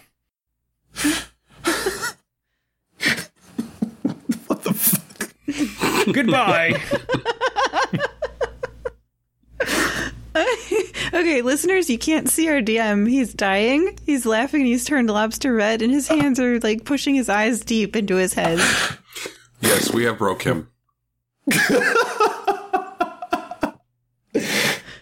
I will. Uh, so, hey, d- d- yep, Mister Mister Brain Tube guy. You know what? Um, I, I, you know, I, I think Silly Joe's going to be a little bit upset if I don't make him my deputy because he is my right hand man. But I will, I will keep it in mind. And, and if and if, if old Captain Krusty ever comes back in here, we'll we'll make sure we look after him. And we make him part of the squad. That's all I ask for. Cool. All right, let's head down the mine. Oh, thank God. Right. So as we're walking to the mine, Dr. Crud looks at the other two. Well, we're definitely keeping that money, right? We're stealing from an orphanage. There is no orphanage. If we steal the money, there won't be. Well, there still will be because he's going to be sheriff. He's going to he's going to uh, arrest all the Pamperosas, and uh, then all their stuff's his stuff, and there's an orphanage. It's good. Hey, let's not count our baby crocodiles before they hatch. Let's get down there and see what the treasure is. And if there's gold, we'll deal with it then. Five, five baby crocodiles. Agreed. we're, we're, we're leaving the uh, cabaret theatre area and we're, we're heading out towards the big rock. So uh, we turn right out the, out the rock. As we're heading out, uh, we see a plume of, of, of, of, of well, it's not really dust because it's not dry enough after all the rain, but the kind of this, this plume of mud splatter and spray coming along. And you see a, a, a wagon charging towards you with um, uh, at least at least four or five people that you can see on it. There's a wagon full of full of people charging full places at you. There's four horses. They are gunning it into your face. You don't know who it is. You don't know what they want, and you don't know what's going to happen the next. And on that note, we're going to call it a break. Joining us this time were Dr. Crud, Slow down. It's a school zone, you jackass. Olive, Bye. and Boltzmann. Hello. Oh, and leave us a five star review because it really does help. And then I will love you forever. And you know what? I'll even read it out for you if you specifically ask me to read it out for you. And if you don't specifically ask me to read it out for you, I'm still going to read it because guess what? Yeah. There you go. That is a promise. See you next time. We hope that you're enjoying this episode of the Fire Breathing Kittens podcast. Please leave us a review on iTunes.com. If you leave us a review, we'll read it on air. It's fun listening to the words of your review get read by the characters you know and love, so go to iTunes.com and leave us a review today. Can you think of someone who might enjoy this podcast? Please share it with them. Is their birthday coming up? A special anniversary? Would you like us to wish them a happy day on your behalf? You can arrange for us to read your shout out on air at firebreathingkittenspodcast.com through our partnership with the website Buy Me a Coffee. Do you enjoy reading books? You can find paperbacks and ebooks based on our adventures on Amazon.com in the bookstore, Fire Breathing Kittens, that part's all one word, podcast.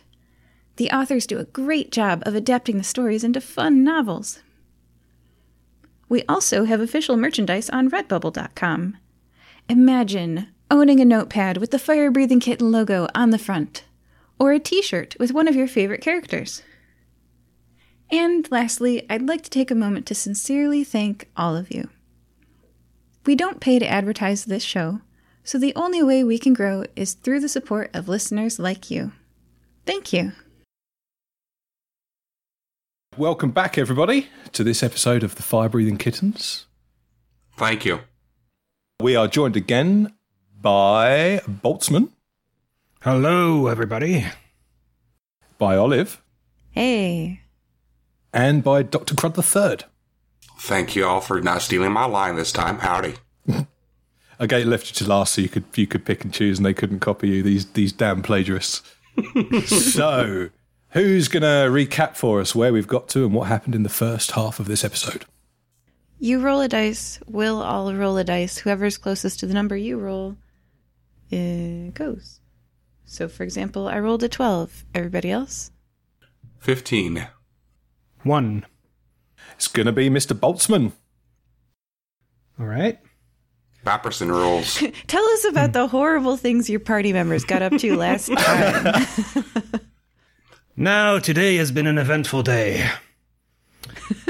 and that is, in my eventful life, comparatively rare, so I'm here to uh, explain everything. First of all, we woke up in a jail cell. Now, this is not a terribly unusual thing, but we did not remember being transferred there, and the sheriff told us that we were somehow drunk on the outskirts of town and asked to be put in the cell by the Panchoni family.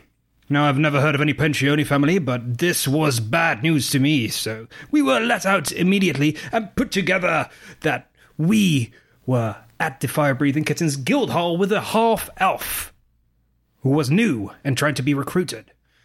And we passed out, probably from Rohypnol, and woke up in this jail cell. And the Panchoni family has probably had a hand in it. They asked to see us, but we did not do what they asked us to do. Instead, we went to the bar where there was a sleeping barman named Scroat McFlanagan. I've never heard of the guy, but he seemed all right to me. And an old fellow named Old Captain Krusty, who, upon my approach, immediately died. After which, the good Dr. Crud III brought him back to life and he ran about in the streets, and I presume we will never see him again.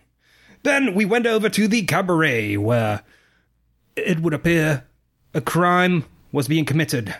The crime was that the cabaret is not being used as a dance hall, but as the base for a gang, the gang of Jimmy Swivelhands.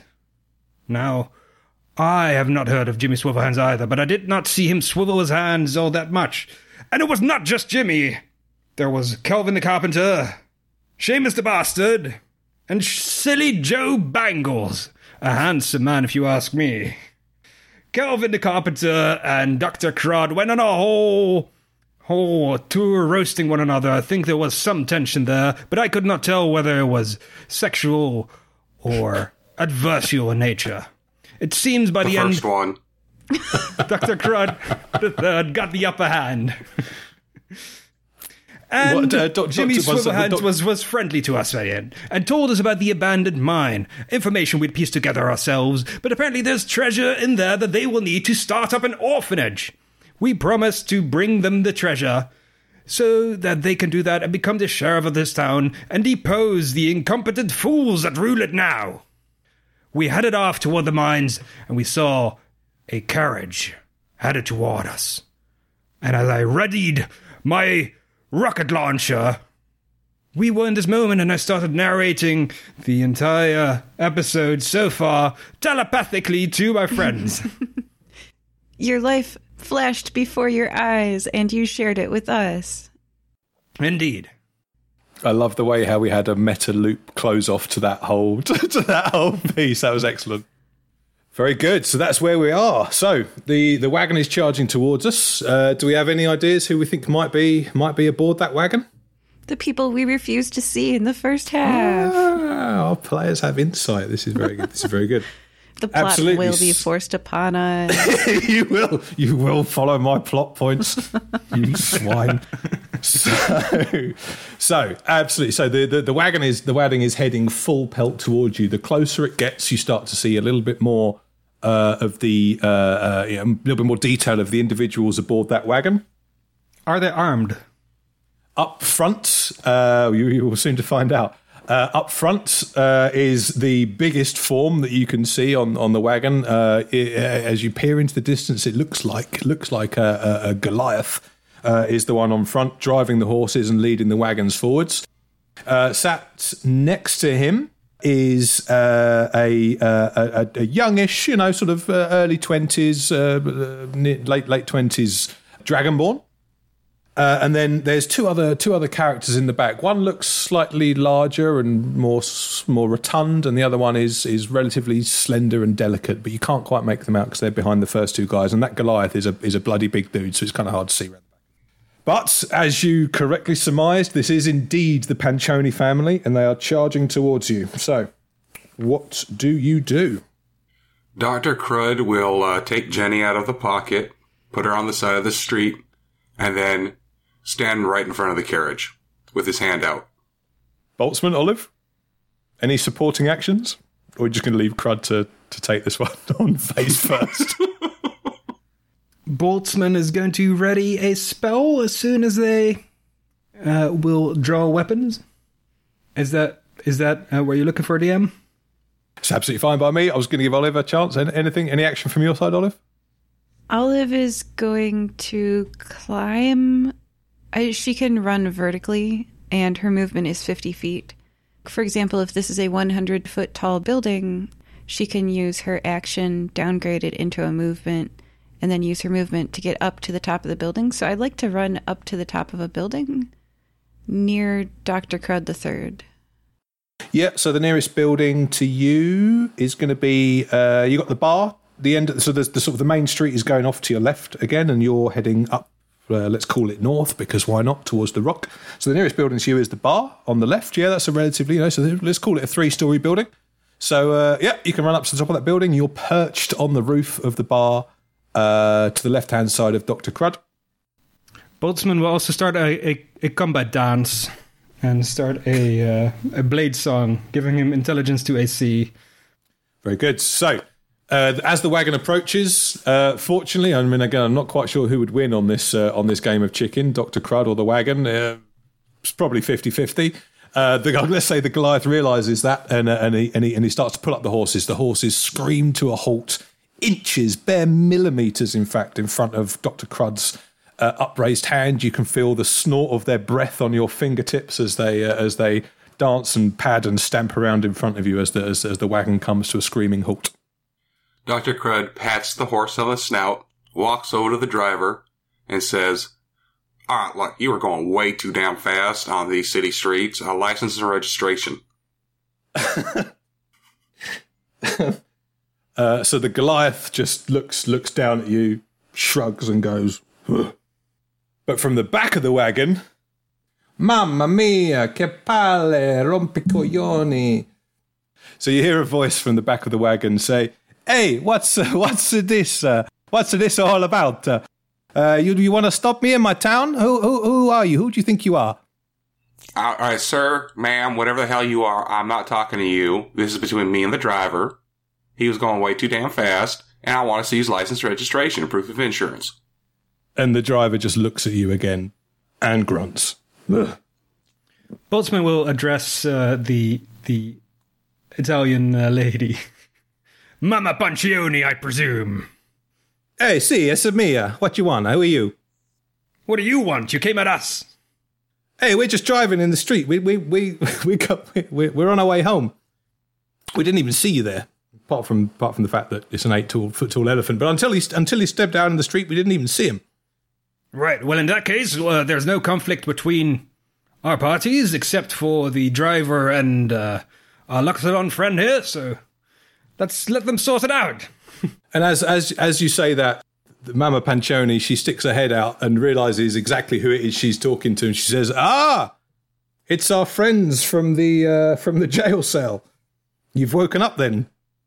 We're not friends. Hey, what? Is, hey, what is it? What is it you mean? Uh, we found you. We found you in the street, and we take you somewhere safe. We put you away. We look after you. We, we, you know, we, we did the right thing. By putting us in jail? No. Hey, it was for your own. You should have taken us to a hospital, you dummy. You'd see a hospital around here. There ain't no hospital around here. There ain't no such thing. Ain't no even a doctor around here. The closest thing we got to a doctor is is Deputy Coolmouse in the sheriff's office. So that, that's why we sent you there. Mm-hmm. Here's the thing: we were drugged and kidnapped and dropped on this side of town. So the question is, how did we get there, and why were we directed? And why do you do it?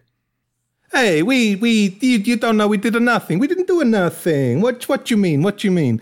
And just as you say that, uh, the other figure from the back of the wagon pops her head out, and it just so happens to be a, a rather attractive uh, uh, half elf uh, woman in the in the back of the van, back of the wagon. Uh, she doesn't say anything. She just looks at you, kind of with a little wry smile on her face. Same woman as in the uh, bar that we last remember. Do we need to do some kind of check to see if you make sure it is the same woman? You know it's for sure it's the same woman? We could. Let's do that. Let's do a history check. Is that the right call? Should all of us roll? Yes. That's going to be a six. Seven. That's going to be a natural 20 for Boltzmann. Okay, so fortunately, one of you has a decent memory, and yes, Mr. Boltzmann recognizes quite clearly uh, that it is the woman from the Guildhall. I'm a giant brain. I know who you are. You were the one that drugged us. What do you have to say for yourself? Uh, so she um, she she looks at you from the back of the wagon and says, "Ah, I got nothing to say for myself. Why should I say anything to you? You guys fell for the trick. You we got you out here. I did my job. I ain't got to say nothing. You just did. Well, I ain't gonna say nothing else." You don't have to. You just admitted to the crime. Congratulations, dummy. Okay, you, you're right. You got me. You got me. Fair enough. But you're here. We got you out here, and that was my job, and I did my job. Let me phrase it differently. What do you have to say for yourself that will cause us not to attack you in the street? So, and at this point, Ma- Mama Mama Panchoni turns around and says, "Cavity, cavity, sit sit back, sit back. Let let me handle this. Sir. I'm the mama. I I got this. I got this. So, boys and girls, we brought you here for a reason, okay? We're trying to do a thing here, and it's it's it's it's getting a bit difficult. Uh, we uh, we've been here for a couple of months. We're trying to get in this mine. We need a bit of support. We wanted some help from some people, but we couldn't afford to pay you the money. So you know, I had to take some means to try and get you get you guys out here to to, to be helping us out. You know, maybe maybe it wasn't the best way to do it, but uh, hey, what you gonna do? I did it. You're here, and that's what counts. What we're to do is we're to put you in jail. You're gonna have to. f- You're gonna have a tr- difficult time putting me in jail. I don't want to go into no jail. I don't like it in jail. It's a nasty place. I've seen that. I smelt it. I don't want to be there. Well, you don't have much of a choice in the matter. You committed a crime. Okay, so let's see. So there's there's two ways this could go, right? That we could be talking it out, or there could be the uh, uh, the the the aggressive option. It sounds to me like you're heading down the aggressive option. We're definitely in a Mexican standoff right now. So, uh, are they going to attack us, or um, are we going to let them pass? Is the question.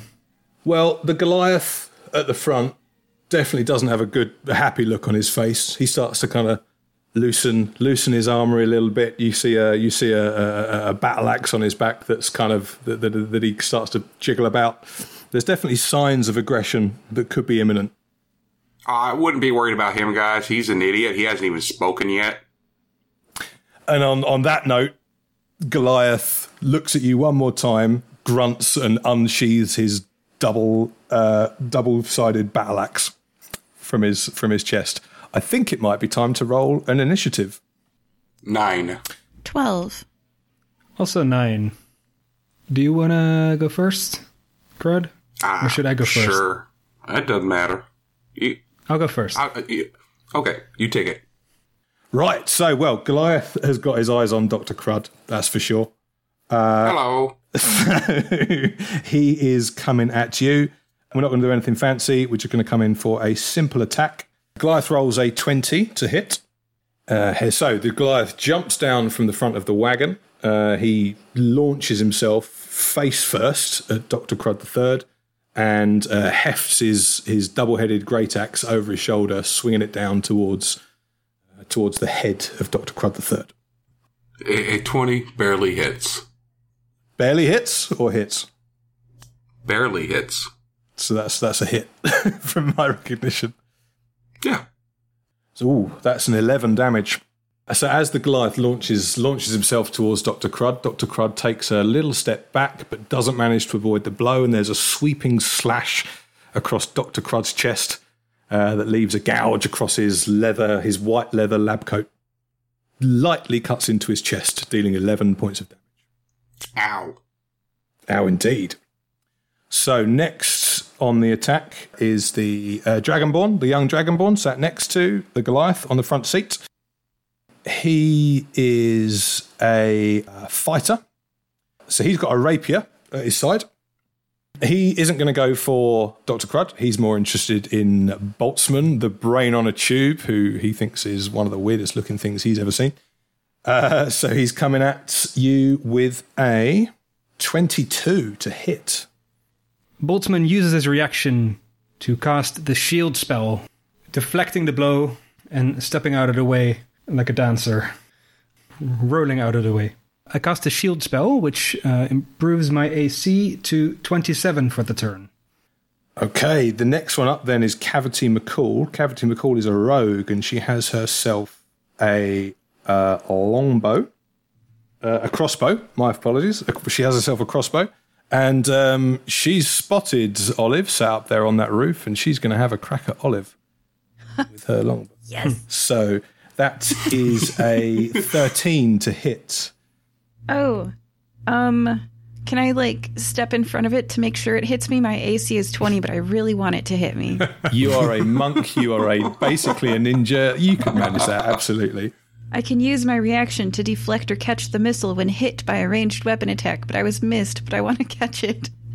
The damage I take is reduced by 1d10 plus my dex mod plus my monk level, which is um 5 plus 12, which is 17 plus 1d10, which is six. DM, can you, can So- you just rule that since it missed her, that she just automatically catches it, so she can get her catch? Absolutely, yeah. they- Totally, that is allowed. Absolutely, yeah. She's a monk. She just because it's missing her doesn't mean she can't grab it. Yeah, right? It was a close it. shot. It wasn't miles away. Yeah.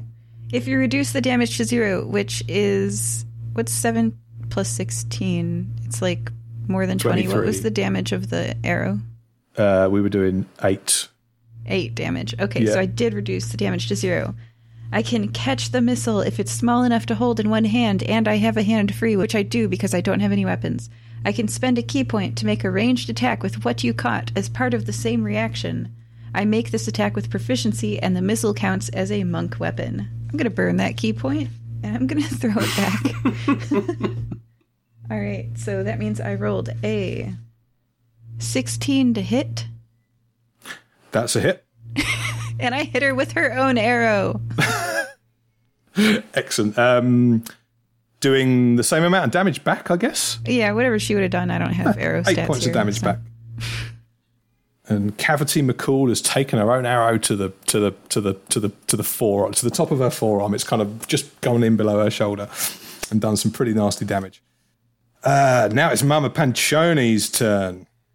Mama Panchoni, the big lady, she's pretty dangerous. Um, she has oh, now Mama Panchoni. Oh, by the Mama Panchoni, the, the family, if we hadn't followed it up to this point, is uh, a family of dragonborns. So uh, the the younger the younger dragonborn on the front of the thing was Giorgino Panchoni, the first son of Mama Panchoni.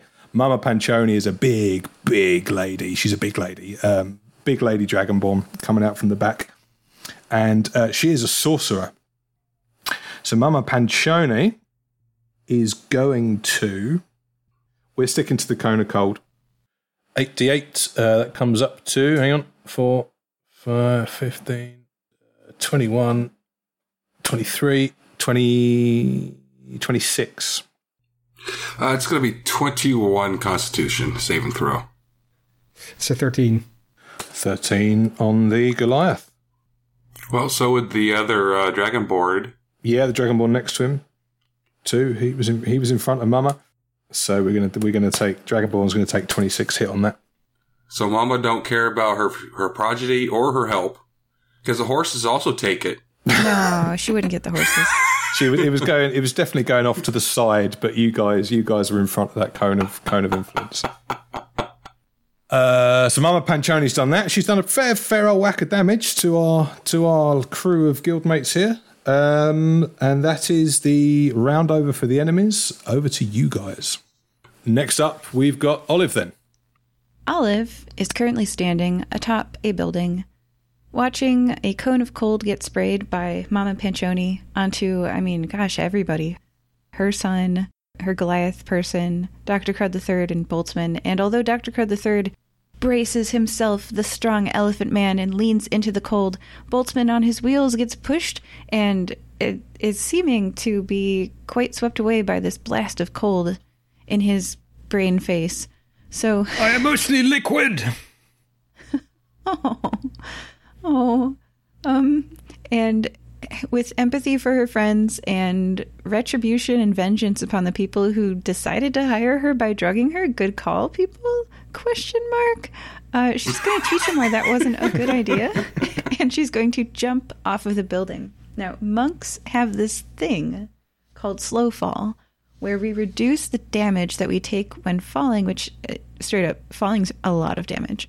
Um, but we reduce it by five times our monk level, which is at level 12, 60 reduction of damage. So I leap off of the building and onto the cart, and I specifically leap onto Mama Panchoni, and I don't reduce my damage at all. And I hit her in the head with all of it. And when you reach terminal velocity, I'm not sure how high I am or whatever, but it ranges from 20 to 120 damage with an average of 70, if you do the math. So if you want to take the average, I would like to do both her and myself 70 falling damage. Oh God. Okay, uh, is what. Uh, so I've got to do. We, there must be some kind of hit check on that. So I've got my armor class. I can defend against it, can't I? Yeah, and I could jump off a building and miss and just hit myself, but if I see that I'm not going to hit her, I'll activate slow fall. If that makes Cool. sense. Cool. So Mama Panchoni has an AC of 14. Is what you've got to beat. Okay. I rolled a 10 on the dice and I've got a plus 9 if I'm considering myself a monk weapon. Absolutely, yeah. Uh, your your body is your temple. Your monk is your weapon. So yeah, we've got a hit. 19, 19 to hit. Mama, mama, mama takes a pasting. My lord, seventy points of hit points of damage to Mama Panchoni. yeah, to both of us though. So Olive's got 15 hit points left. Oof. Okay. So I'm actually worse off than she is. Uh, but I would like to think that maybe I scared her. Uh, f- you you have put the fear. Yeah. So so any anybody any, anybody that's that's in a wagon. And I'd like to do an intimidation check. Okay. Um, what's the offset against an imita- intimidation? well, maybe maybe my turn's over, and um, someone else would like to do an intimidation check because um, I I'm busy dying. So. but that's the end of my turn. Roar! Splat. Well, good turn. So yeah, absolutely. Mama Panchoni has just taken a six foot uh, tall, eight foot long lizard woman to the face, I'm five ten. and uh, well, five ten, five ten lizard woman to the face, and has has come off. You know, she's still standing, but she's definitely not happy about it. So, Boltzmann, Doctor Crud, uh, did we decide who's going next between Boltzmann you will two? go next. So Boltzmann. Mama Panchoni looks quite hurt, right? the phrase is massive damage. Massive To the face. to the face. and um, Oliver's going to uh, be in there. I think Boltzmann doesn't even need any any spells. He's just uh, a brain frozen solid in a block of ice right now. Uh, he's going to turn on his microwave to like thaw the brain. But meanwhile, the mechanical body is still working. So Boltzmann is going to uh, uh, open up a part of his body where a harpoon comes out and is going to uh, shoot it at Mama Panchoni. And uh, the question is Does a 19 hit? Very much so. Very much so. And he's going to follow that up with a little shot of his Firebolt laser pistol, which rolls a 23. Uh, okay, so there, so so both of these things hit. How much damage is the harpoon doing to begin with? The harpoon is doing 12 damage. The Firebolt is doing 29. That's 3d10. So that's a 10, a 10, and a 9. Lord have mercy, Mama Panch, Mama Panchoni, che palle, she is gone. Mama A total of 41 damage. absolutely destroyed off the back of that that, that, that double attack from Olive and the Boltzmann. Oh dear. And here's the question for Boltzmann: Are you choosing to do lethal or non-lethal damage? This is your choice. Uh, I'm doing non lethal damage. And Boltzmann is saying, Your leader is down. You are puny nobodies. What are you doing in our way? Get out! Get out of town! Jail, jail, into jail. Go to jail! Go to Nikomoy and go to jail! I don't know how long the trip is, but you should make it right now! Awesome. So, uh, right. So again, a mechanism question. What is? How do we? What's the mechanism to pull out of, of combat at this point in time? This seems the, it's exactly what the DM wants to do, but what's the mechanism for it? We surrender. When they take the disengage action, they're not subject to attacks of opportunity. It does consume their entire action. You have one action, one reaction, and one movement. All three remaining guys Giorgino, Tiny Fredo, which was the name of the Goliath, by the way, and Cavity McCool are all disengaging from the fight at this point. They see Mama get absolutely pasted and they do not want to be on the receiving end of that ass whooping. So disengagement has occurred. They're all backing off and they say, Whoa, whoa, whoa. Giorgino is now the sort of the, the next leader in charge. So Giorgino says, Hey, whoa, whoa, whoa, chill, chill, guy, guy, guy, guy, guys, okay, okay, okay. We we we, we yield, we yield. Tell us what you know about the treasure in the abandoned mine and give us back our olive. so the Goliath, the Goliath picks up the uh, the, the, the, the the the prone olive that is lying currently on top of Mama uh, Panchoni still, and he and he gently gently places you back outside the wagon.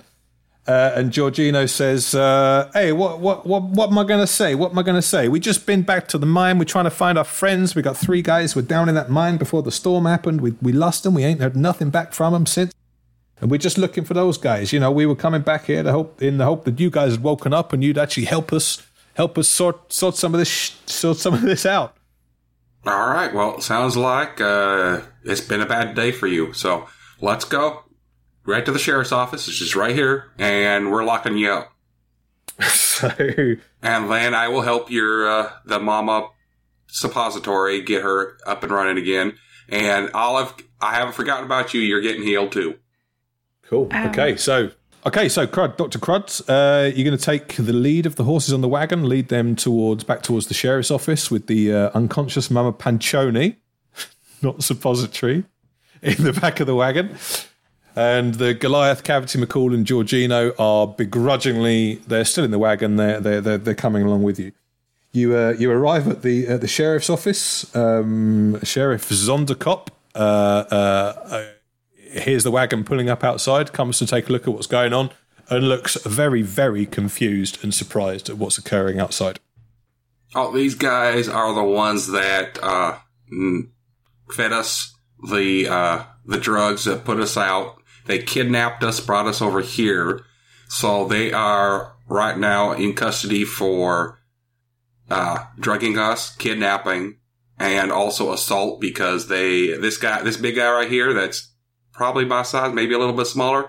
He uh, he assaulted me, and Mama, Okay. Mama, Mama Sup- Suppository right there. She also uh, assaulted all of us. Um, th- yeah, all of them for assault. Actually, And they admit it. yes, they did admit it.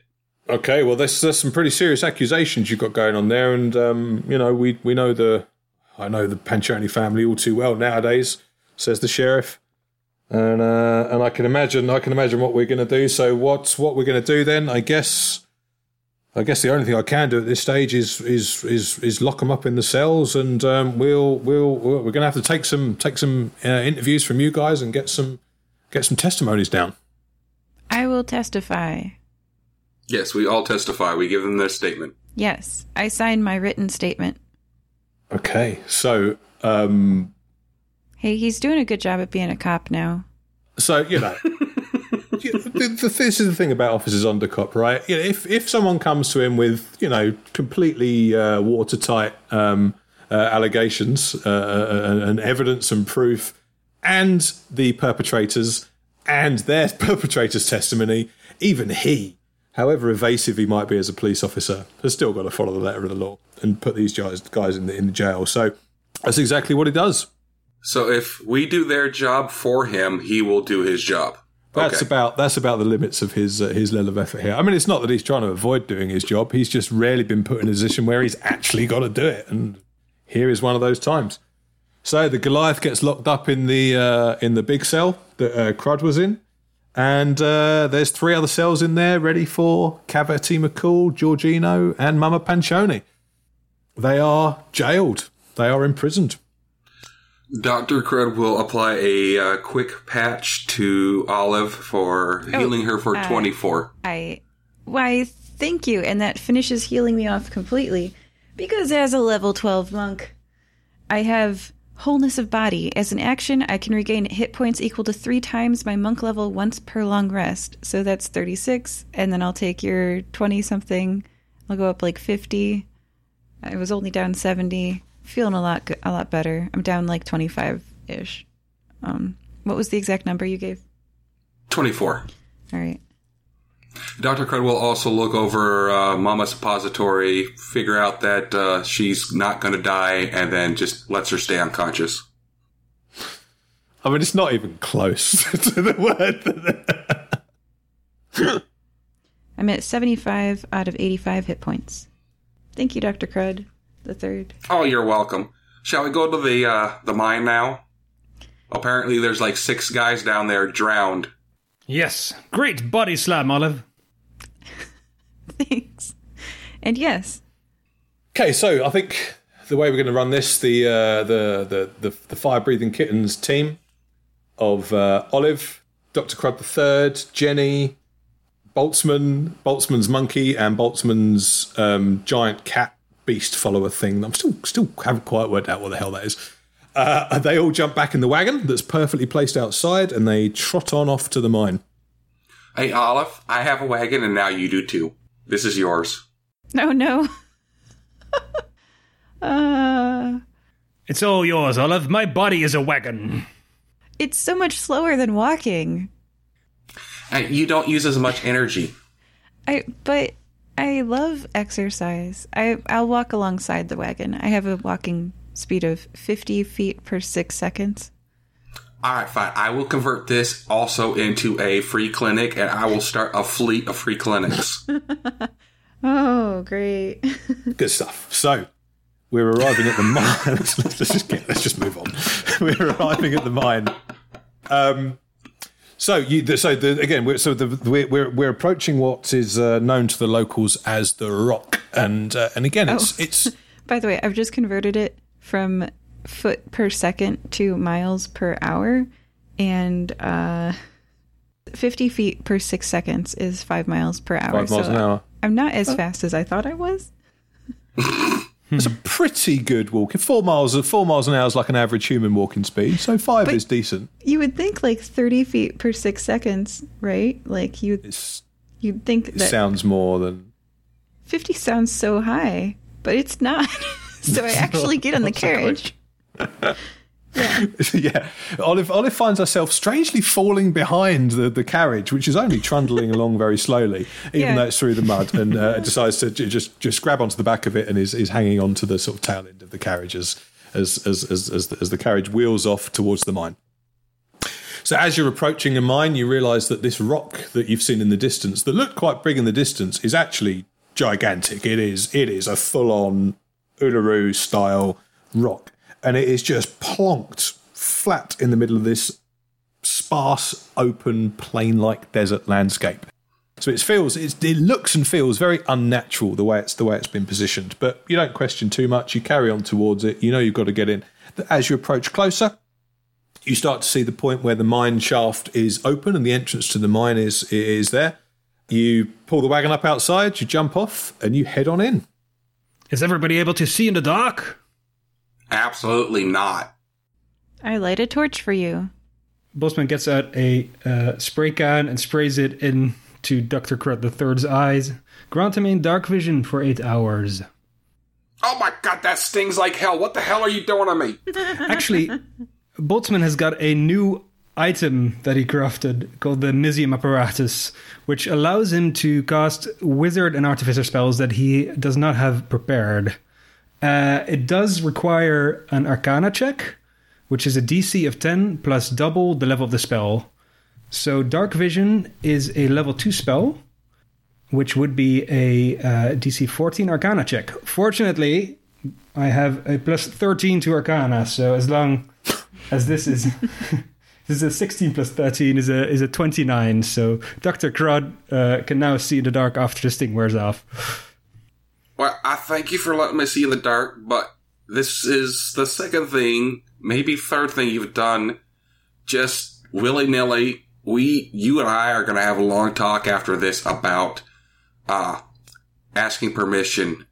You know, Oh, but you are a doctor. I'm sure you understand. Sometimes you know what's good for other people. It's very important to ask permission and get consent. All right, Doctor Crud. It was all to help you see in the dark. Are we Oh, gonna? that'll- it'll happen later. I said after. Uh, okay, so we have so uh, Boltzmann has has dark vision already, I guess. Doctor Crud now is blessed with dark vision, whether he wanted it or not. Uh, Olive, Olive lights a torch. Olive lights a torch. Olive, should I also uh, grant you dark vision? It's really no. Uh, Oh, no now? now he does consent. What? Are you deriding me for being inconsistent after deriding me, asking me to change? I'm following up on your suggestion. I like that you changed, so I say yes to the dark vision, and I put out the torch. Cool. So all three of our players are blessed with dark. All right, I will roll another d20. Oh no, we have to do the check. It, I think it's kind of arbitrary. I'd, I'd be willing eight- to just give you that. 8 plus 13, yes. Yeah. Olive has dark vision too. Cool. So you enter the mine. So on entrance to the mine, you know, this is this I'm not gonna lie, this is a pretty typical mine shaft. They only there's only so many variations of mines that you're ever gonna come across in these kind of styles. Um, the one thing you do notice about it is that it is significantly wetter than most mines that you you, you imagine walking into. Um, there is water dripping from the ceilings. There are puddles of water on the floor you get the feeling that this mine has been uh, uh, just as much a part of the, the recent deluge as uh, as the town suffered. So you walk into the mine with your dark vision active. You see, you know, various bits of mi- mining implements around: shovels, rusty pickaxes, buckets, barrels of stuff. You know, all, all kind of dotted around. And in front of you, you see two different paths: one leading off to the left, and one leading off to the right. You want to choose a path. Are there any tracks? Tracks, roll yourself a perception check. Actually, no, don't don't worry about a perception check because unfortunately, no, there are no tracks. The water damage, uh, the mud on the floor, um, any tracks that were there previously have been uh, kind of spoiled and covered over by the, mud and the water. Dr. Crud's gonna put his nose in the air and sniff down each hallway for drowned people. Fortunately, you don't smell any d- d- drowned. I'm assuming you're you're sniffing for corpses. So, fortunately, you don't so you don't sniff any corpses. But again, I think this is probably a time to roll a perception check and to find out what you do smell. Alright. That's gonna be 22. Okay. Mixed in, so that that we've got the left and the right tunnels. You, you, you're sniffing. You're sniffing at both tunnels to see what's going on down each route, right? Yep. Yeah. So on the left hand route, you sniff, and really all you can smell is just, again, damp, water, mud, muck. There's nothing specific that you're able to perceive down that route. Um, on the right hand route, you can smell a, a much stronger sense of minerally, it's kind of rocky, minerally kind of smell. That kind of metallic twinge that that, that that some minerals and rocks rocks come with, and definitely a hint of something bestial. Not entirely sure what it is. Uh, no, twenty-two. Let's be honest. You can smell it, and I mean, I don't know what your what your recognition of smells is like, Doctor Crud, but uh, uh, you think that you can smell spiders and spider webs. Alright, guys. To the right is spider webs and spiders. To the left is nothing special. And uh, no dead bodies being detected by my snaz at this time. Well, which way, guys? If there are people missing, Yeah, there's six people missing. if there are people missing in these mines, they might have been captured by the giant spiders. Yeah. Oh, so spider people? Yes. Cool. So you head off down the right hand path. It's not a long path. Leads you through a little tunnel. You know, usual mine type stuff. There's a few wooden stilts and, and struts hanging over you. You're getting constantly dripped on by the by the ever present drip, drip, drip of the of the water running from the ceiling. And you come to another room, uh, but it's again it's empty. Uh, there's nothing in there apart from again a couple of barrels, little uh, little little pickaxe that's gone a bit rusty. Again down this room, there's two routes in front of you, one to the left, one to the right. Want to do the same thing? Yep, Dr. Crud smells it again. Same principles. Off to the left, you smell pretty much nothing. You get that sense of dampness, but it smells a little bit further away now. And off to the right is a much stronger scent of spiders, spider webs, and what you pretty much have guessed you are walking into. All right, guys. Uh, spider people, spider webs. You know, probably trussed up people from both sides of the the war. Uh, and Olive, I gotta say, you look very moist. You have to be really happy right now. I love mud. I know you do. To the right. Sure. Cool. So, ladies and gentlemen, roll me an initiative check. And I will write it down this time. Non natural 20. Nineteen. Seven plus nine again. Uh, se- Seven plus two again, to- for a total of nine. Okay. You guys are walking in into this uh, into the room. You see in front of you, you know, there's there's some spider webs around. They're not too big, they're not too thick. It makes you think that there's not that can't be that many spiders uh, happening in here. But uh, as you as you walk slightly further into the room, you see uh, as your as your vision comes to comes into the room, uh, you see uh, there's three uh, giant wolf spiders crawling around in the back of the room, and two swarms of much smaller spiders uh, out in front of you. Um, with a uh, a nat twenty on the attack, it is clearly Olive's turn to go first. Oh, non non natural. Oh, wasn't natural. Okay, still, still, it's it's Olive's turn to go first. I would like to perceive any like white silk wrapped humanoid forms. You perceive no such thing. Hmm. See if they talk. Hello. Oh, uh, no, I'm not high enough level monk yet, but one day I'm going to be able to talk to spiders. cool. The spiders blink at you. You you wait for about thirty to forty five seconds for all of their eyes to blink thoroughly before you carry on talking to them. Uh, but you get no visible response from the spiders. In fact, they look like they are just about to jump at you and attack you. okay, I take out food from my pack and I toss it kind of like to the side of them, and it's delicious. It's raw meat. It's it's spider food, is it? Well, do they like raw, juicy flesh? Uh, the spiders are absolutely. They love a bit of juicy flesh. They do. Oh, I throw They like chow down that stuff. oh five pounds of ground beef, del- smelling raw, juicy flesh over there. Nom nom. Well, Are you always carrying that? What do you think I eat? also, it's a cat. It's an old. It used to. No, it's a dog. It's it was a dog. Uh, this was a spare collie that someone had let run off, and it was eating uh, people in a dog pack. So I killed the the dogs, and I harvested the flesh. This was the back left leg of a collie. Okay. Um, the spiders are absolutely. They smell it. They want it. They need it. Um, all three giant spiders and both of the swarms of much smaller spiders dart off on top of this meat and start devouring it. They are no longer paying you guys any attention whatsoever. Dr. Crud throws his hole underneath them. They fall 10 feet into the hole, and then he picks it up, and they are now trapped in the hole.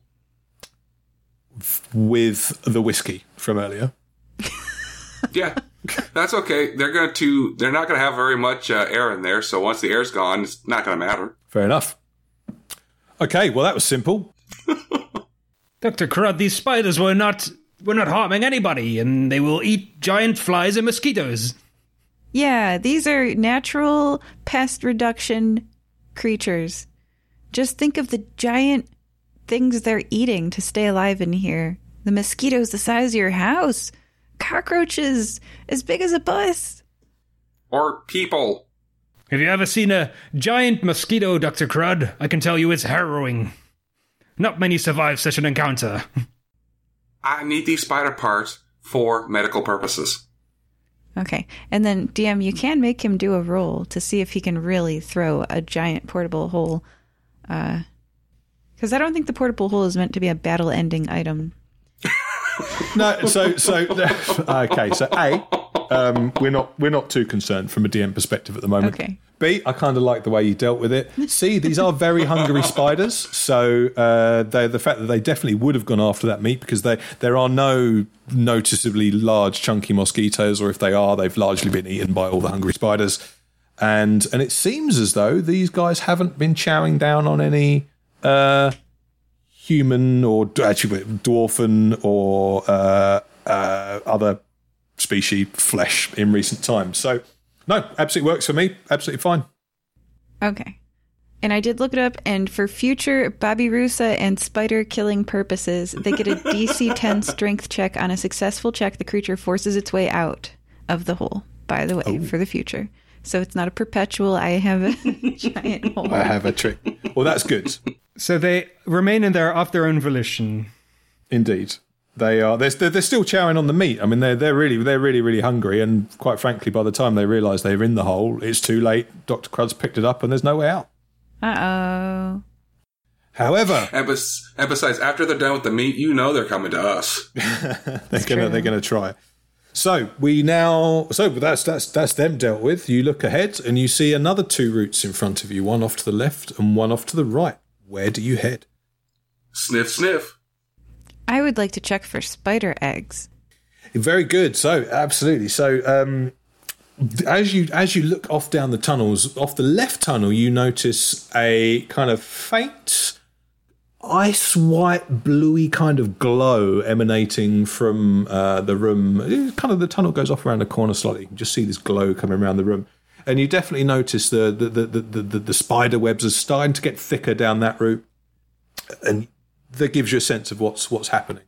But from Dr. Crud's perspective on the perception check for the smell side of things, you can quite happily smell spiders down both of these routes, and you you you you- you're pretty sure there's something going on in, in either of the two. All right, guys, it smells like more spiders. Um, do we really want to mess with these spiders? I, I kind of want to try spider egg caviar, but I think we're here to save people, right? I don't know. Boltzmann, Yeah. what do you think? I feel like we could check out the spiders a little bit more. Do you have any more ground beef? Yeah, this is not beef. It's dog. Ground dog. It used to be cat, but now it's Oh. dog. This is dog. Do you have any more any more dog meat? I do. Beans asked me to stop eating cats, so I now eat dogs. It's okay; they don't have souls, and I. It's actually super sad, sadder if they don't have souls, because then this is the only life they have. But anyway, they shouldn't be a pack of wild dogs eating people. That's what I say. That's fair. I you just say they don't have souls? I'm not sure. I'm not sure. No, no, they they do have souls. It's a it's a scientific fact that dogs have souls. There's ways to determine these things. yeah, I rescued one. Excuse me. I rescued one. It was there was one that went to uh, Changeling Heaven, and we brought it back and gave it back to uh, the Rockstar lady. Yeah. One of the many imperial ways to determine that dogs do have souls. Indeed. Thank you, Doctor Crud. Just go to heaven, get the dog, bring it back. Don't don't lie to Olive and say it was a demon. Okay, but yeah. So um, this is this is dog meat right here. I do have more. Yes, this was a pit bull. Okay. Just for future reference, I will inform you now that dogs do have souls. Okay. Boltzmann, can you make us invisible? Of course I can. Well, why don't we just do that? And then we could just walk around freely, and they don't never see us, and, you know, we don't get eaten by spiders. If you want to be invisible, Dr. Crud, let's do it. I love being invisible. It does involve more more spray. It gets a can of deodorant. Looks like it. now this works like deodorant, but it's for the eyes instead of the nostrils. And uh, I will only use this on the three of us. So I'm afraid that um, you might have to keep Jenny inside your your your beans bucket, and Miss Motico and Mister Langley will have to stay here and look after one another. Well, she's in the Jenny pocket, but yeah, that's, I mean, that's where she normally is. All right. Then nothing is stopping us. And I will cast a uh, fourth level invisibility to turn the three of us invisible for one hour. Very good. Crunch. Crunch. Crunch. I imagine that giant spider is just like King Crab. See, crunch, crunch, crunch. So, uh, well, but you've still got the option of which way to go. Do you want to go left? Do you want to go right? Glowy. Uh, telepathically, Boltzmann says, Let's go left. We can speak telepathically so we don't give ourselves away by speaking through Off air. to the glowing route. So you head you head down the pathway to the left, and as you come around the corner, you understand you realise that the glowing is coming from the rock formation that's been that's, that's, that's sort of buried inside the rock. Um, and around it are clearly, obviously, more spiders. Um, you, one of them was a phase spider, and the other one was uh, was uh, was two giant spiders. And these things have clearly been warped, and they've grown from the effect of the output from this weird glowing mineral formation that uh, uh, seems to be pretty much at the core of this giant rock that's landed somehow in in this desert. Um, but you're invisible, so they don't know you're there. What do you do? Do we see bodies? No bodies. Not not a hint, a sign of a human or any other non-spider-like species around at all. Can we quickly investigate the room for anything interesting? So the most interesting thing in the room are by far the spiders and this mineral rock formation. The mineral rock formation. What about uh, spider eggs so Olive can have her caviar? And absolutely, the there are pods of spider eggs dotted around and, and uh, around the mineral formation, up the walls. They're they're lodged in spider webs, and these too are glowing in the same kind of weird icy blue light. Can I make a nature check or arcana check or something to tell more about this mineral formation? Um, yes, you can. I would do a. Uh, this is. You, I'll let you choose Arcana or Nature. Either one are valid in this. In this. Tell you what, you do Arcana, I'll do Nature. All right. That's a total of 29. Okay. And a 25. Right. well. fair enough. Uh, impressive rolls. Level 12, everybody.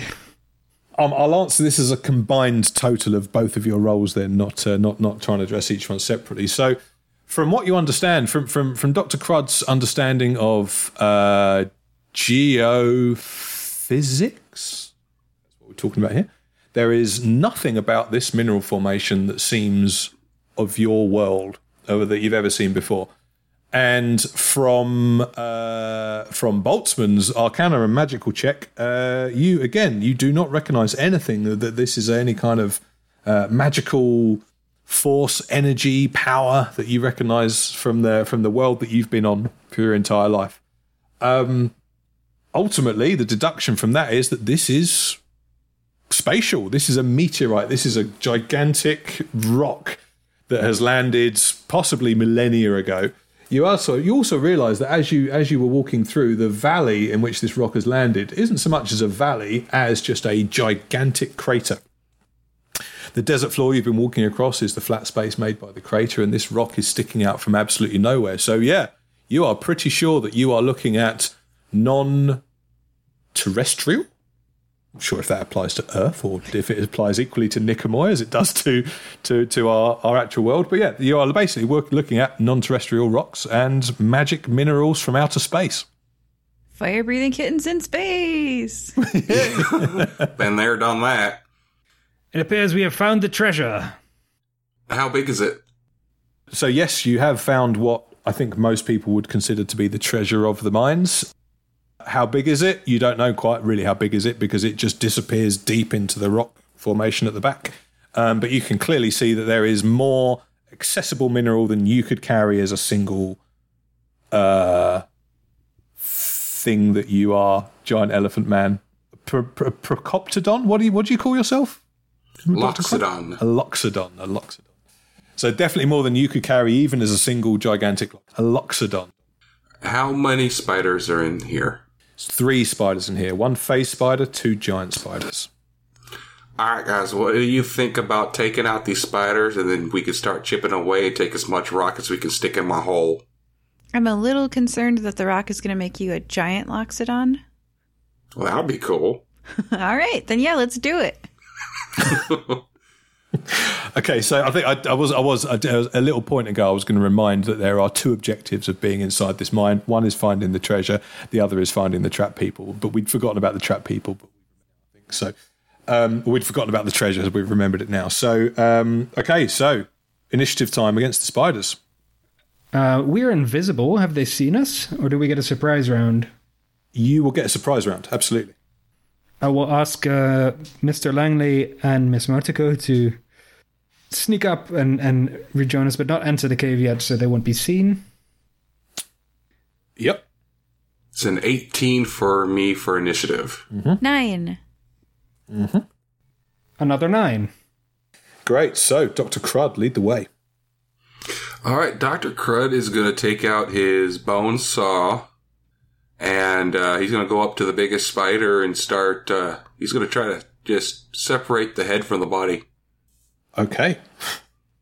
That is good. Ooh, that is a uh, natural 20, so it's 30 to hit. Oh, well, that hits. Okay. That is going to be 17 damage to the neck. Very good. Doctor Crud swings that jagged looking bone saw that has that has become progressively more bloodstained and rusted since his pacifist days ended. It connects with the uh, phase spider and uh, lops off one of its front legs, doing 17 points of damage. Nasty. The, the rust is a health benefit. It's it's iron. It adds adds iron and oxidization to the blood. Absolutely. Um, next to go is Olive. Olive uses Flurry of Blows to look for, I guess, like, does it look kind of like this spider is about to die? The spider's it's, it's taken a good chunk of damage. It's not it's not on it, it's not on its last. the, the, the, the there's a there's a pun there. There's a leg pun that I was about to uh, come up with. And it's not on its, It's last not on legs. the last legs. It's not on its last legs. you, um, uh, it's on its last seventh legs. But yeah, you you you, you want to have a crack at this spider. I will beat it, but not like if it drops, I'm not going to keep beating it. The cool thing about being a monk is these are individual blows. So first, I punch it with a 23 to hit for 7 damage. Is it still up? It's still up. Takes Then a seven. 21 for 14 damage as I punch it again. The 14 damage. It is still up. Then a but 15 it to hit. the you're you're hitting all the way through, and I get the feeling if you hit it one more time, it will probably not no longer be. Well, it will find it is it, its last leg will have been, and it will have gone. Okay, so that third blow was a 15 to hit. Did that hit? Yes, indeed. Yeah, 11 You've damage. every shot. Eleven damage. That would kill it outright. Well, I'm I'm not gonna I'm gonna do Not non-lethal damage because Non-lethal on the um, I already have plenty of crab to eat, Well, and then I have a fourth blow. So if there's anything else within 50 feet of me, like 50 feet, this total, is a approximately fifty feet round room, um, and there's two other giant spiders in it. So, I punch another one for 24 to hit and 11 damage, and you do eleven damage. and that was, if you can picture it, a bipedal crocodile wearing a white Jedi-style robe and baggy brown pants, just wailing on things with her fists because her arms have become stronger and she's much less fat than she used to be. now it's muscle. And unfortunately, these poor spiders that, that were managed to get in her way, and they didn't even see it coming. This is uh, this is this is spider abuse, arachnid abuse, nearly. So okay, well we have um, It's just pre-tenderizing the meat.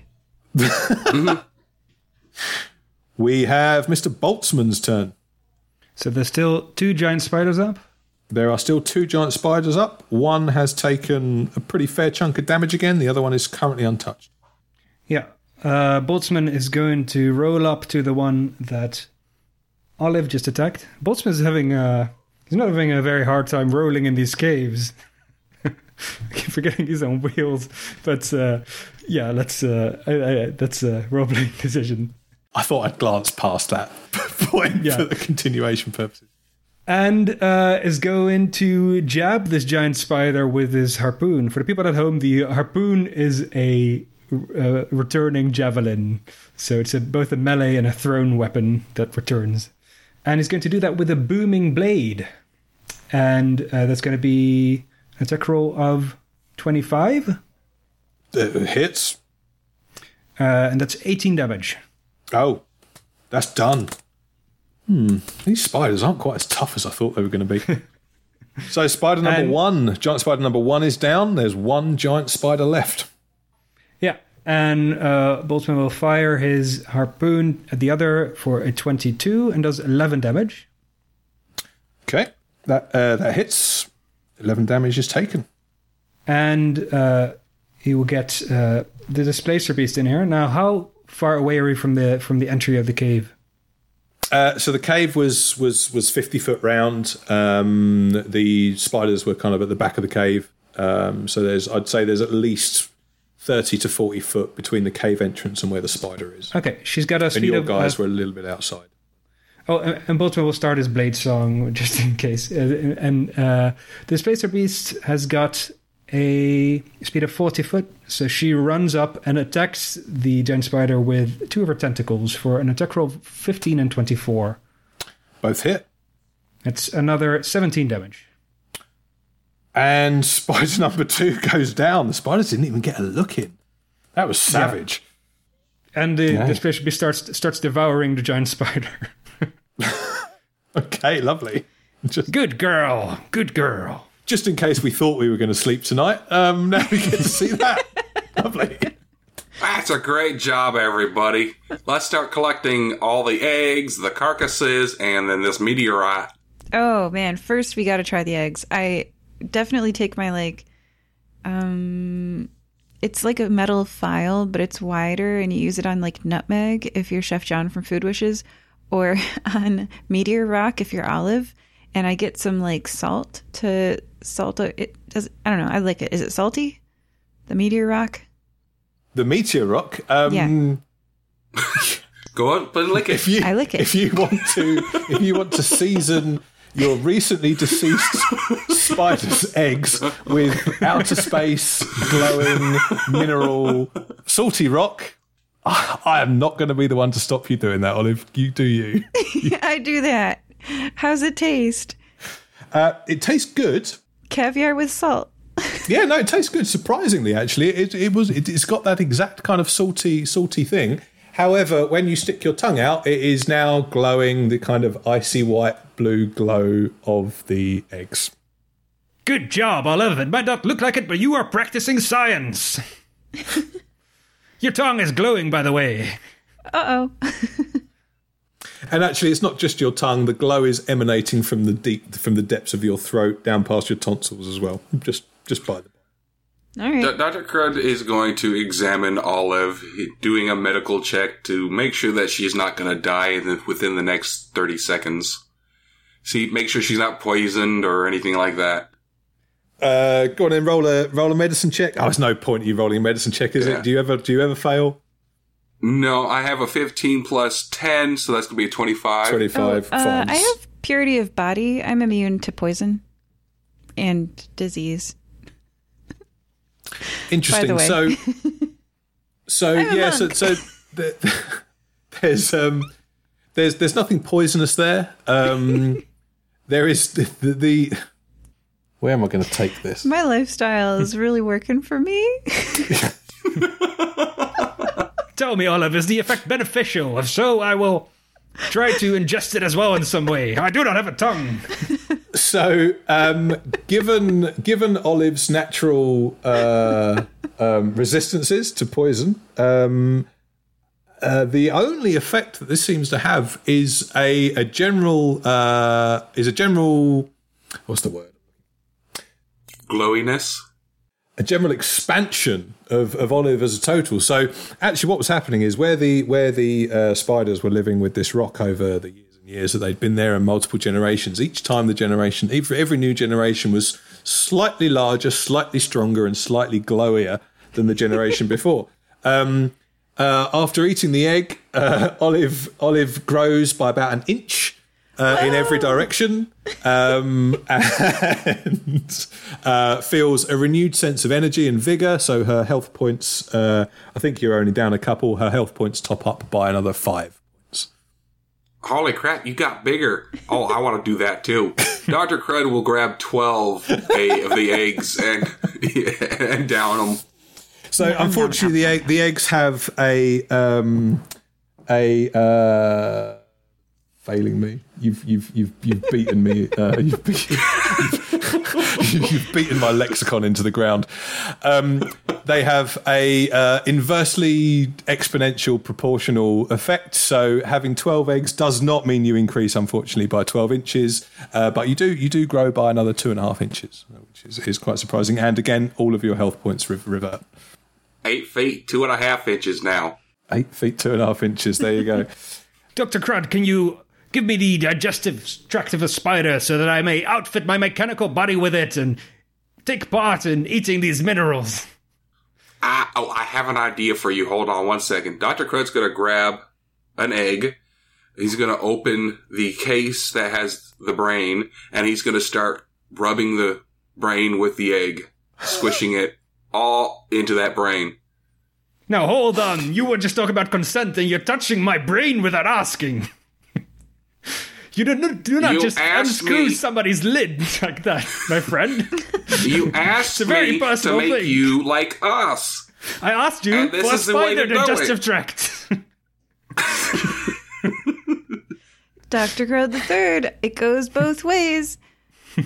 Gotta do uh, what he consented to. I thought I was. Does it have any any effect? So, unfortunately for Mr. Boltzmann, um, although his his his his he his his brain, I mean, his brain is he. He is a brain, and his brain is he. Right? It is it is you all encompassing. His brain is now glowing in this rather pretty, rather pleasant, kind of pearlescent, icy blue white glow. um, but it's made it grow to the point where he now actually is is is is is, is fully filling the inside of his tube that he lives in. Um, so basically, Dr. Boltzmann, Boltzmann right now is just a walking, talking headache in a jar. Um, you, you're going to need to find yourself a bigger jar, Boltzmann. That's that's that's the only outcome that's gone on here. How big is Boltzmann? Does he get any bonuses to intelligence? Uh, no, unfortunately, there's no actual there's no actual uh, um, uh, uh, stat enhancing power to this to this mineral. It is purely growth and and health regeneration. So um, you you are a bigger brain. Hmm, I'm going to have to find a bigger jar. Do you feel smarter? So there's no there's no mechanical effect. I'm just I'm just bigger and glowing. You are just bigger and glowing. So you, you're going to find yourself, and it's, it's probably quite cool. You're probably going to be able to light the way for your. You're now a you're now a a, a, a rolling lamp brain on, a, on a tube. Um, uh, but yes, the kind of it's not comfortable to be in there right now because, as we all know, when your uh, when your brain swells from dehydration, you have got a banging headache. Boltzmann casts uh, cure wounds on himself, injecting his brain with some painkillers. Um, so does this have any? Uh, how big? How big will Boltzmann be now? How big does the tube have to be in, Bo- in Boltz- diameter? Boltzmann's expanded by another sort of. Uh, it- it's a, it's a full area. It's just not just an upwards growth. It's a full area of expansion by by about an inch and a half. Let's call it that, to the brain because it's all it's all just rather than spreading the the effect of the the the, the eggy mineralness over the whole body. You're a much smaller space, so you've grown uh, uh, proportionally. You've grown a little bit bigger than everybody else. Okay, so his his eyes are just propped up against the glass. Exactly. Yeah, like kind of like squishing against the front front of the glass. But I'm There not is, gonna. there is squishiness going on all through you. But I'm not still gonna be medium sized if I get a new body. Oh, you will still be medium sized. You haven't grown into a Just- large. just You're not, it's not that. No, no. Oh, don't worry, we can put a new fishbowl on you. Yes, yes. I constructed this body myself, Doctor Crud. I'm sure you can appreciate the the uh, medical technology. Cool. So that's the end of some spiders. You've got yourself a big old stack of minerals and and a backpack full of eggs. What's next? We harvest the uh, bodies, we harvest the eggs, we harvest the minerals. I start a fire and I cook the uh, the mm, not the eggs. Mm, yeah, no, I cook the eggs and the legs. and I yeah, king crab, Alaskan king crab. What are you going to do with the unconscious phase spider? Oh, it's in a hole. So you're just going to suffocate it? More medical parts. I was just wondering if there if there are any plans for it. Should I try to tame it like I did this displacer beast? I mean, if you really, really want to, uh, yeah, you can have it. Let's let's not let's not. Let's uh let's take it to uh another cave and set it free. These uh, creatures are rare and I would hate for it to go extinct on our behalf. Well, technically, it is an invasive species because it's not supposed to be this size. So if we let it live and let it get out into the environs, then it's going to disrupt the local wildlife and all everything like that. So actually, we're doing everybody a favor. Oh, like the cane toad. It's just too big. It eats everything. Yeah. I'm sure there are areas where the local wildlife has long been disturbed and we can let this phase spider loose to set things straight. So you want to make it worse? Introduce cane toads to your wildlife area today, says Boltzmann. What's the worst that could happen? Let's take it to an area with giant mosquitoes. Yeah. A total collapse of the natural order of the area. Extinction of the native species. Oh, there's no problems that you can't fix with a bigger invasive species. All right, uh, sure. Olive gives you the giant phase spider. Boltzmann has never heard the story of the lady that ate the fly. Oh, I was just watching Philly Philly Wang Wang's stand up comedy special last night Oh, with yeah. the story of the, the lady who ate the fly. Oh, That's man. I watched that only two nights ago. There you go. It reminded me of that. So uh, right, so okay, so Phase Spider is what was the outcome of that then? Are we are we are we tying it up and taking it with us, or, or are you tying it up and taking it with you, or are, is it now dead and in parts in Doctor Crud's hole, so to speak? But Boltzmann is going to summon a floating disc, carry the phase spider out, tie it up, and Boltzmann is going to uh, release it in one of the giant jungles that are plagued by giant mosquitoes, one of mankind's truest, worst horrors. Very good. Okay, Until they meet the spider. until they meet the phase. Spider. What's Okay. the worst that could happen? so you're heading back to the uh, you're heading back to the Total mine entrance. ecological collapse. We're the heroes. that is that is a yeah that's a Dr Pepper moment uh, in and of itself. Right. So we're heading back to the mine entrance, are we? Is that where we're going? well, we still got dead bodies to find. Yep. I mean, the drowned guys. And I'm, I'm looking for shriveled up corpses covered in like like mummified people covered in spider egg silk. Yeah, there's none of that going on. Hmm. 'Cause, yeah, there's like six dead bodies down here. Let's continue on searching. Yeah. At this point, we are the rescue team recovering. Indeed. And we know these spiders can't do nothing against us, so They're the spiders. They've they they've literally haven't even tickled you, have they? So uh, right. So where are you going? Which way? You so are you, so you're in the you're in the the room with the glowing minerals in it. There are again there are two exits from this room as there as there have been. There is the path that you came in off, or another path off to the left. Which way you want to go? Let's continue. yeah. Uh, so the path you came, the, the the path that you didn't come down, leads you back to another room, uh, which is just, to be honest with you, it's just full of yet more spider webs, more eggs, um, and just general damp, muddy muck and goo lying around.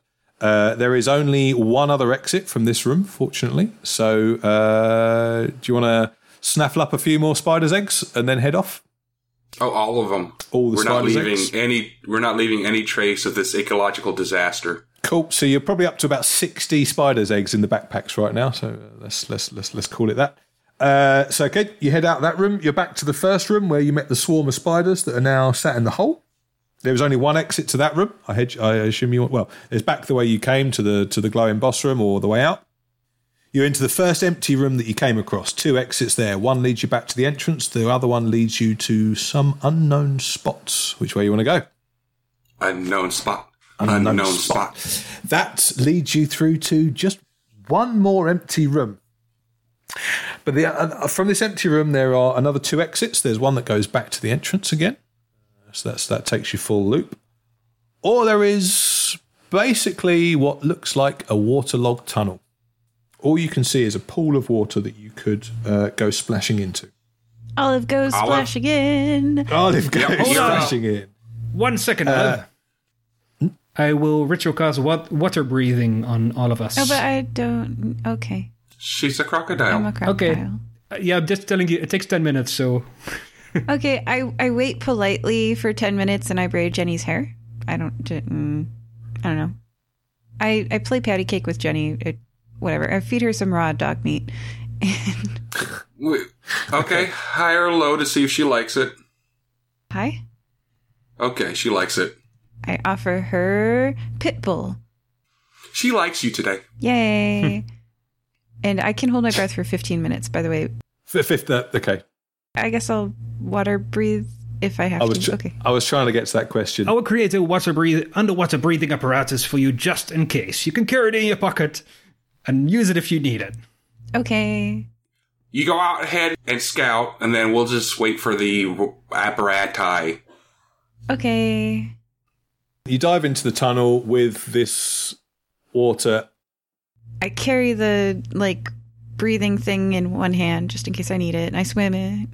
There you go. Brilliant. So And I have a 50, 50 feet movement per six seconds, which is my underwater speed, which is actually impressive. Unlike so five miles per hour underwater, now that's impressive. Five miles per hour on land. Okay. not so much. So, um, so the the tunnel. The, to be fair, this is, is quite a long tunnel. You know, it goes deep, deep, deep down into inside this rock.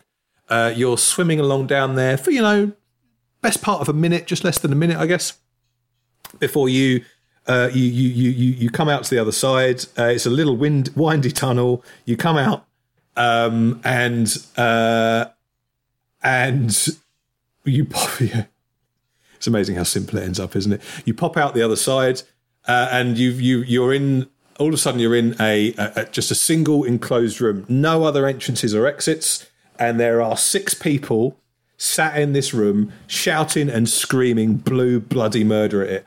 On one side of the room, you've got three dwarfs uh, all, all brandishing axes, screaming and looking angry and and, and, and, and frustrated. And on the other side of the room, there is uh, a human, uh, an Aarakocra, and another one of the Dragonborns. Oh. Okay. I want my friends to be here and to help in the decision making process. So they look like they're actively screaming at one another, like they're going to fight, or they're just like yelling. They are on on the verge of fisticuffs. Yes, Oh, so I don't but have they've time been on to the verge get. of fisticuffs probably for about eight hours. So you, you, I think you probably would have time to go back and get your friends uh, if you.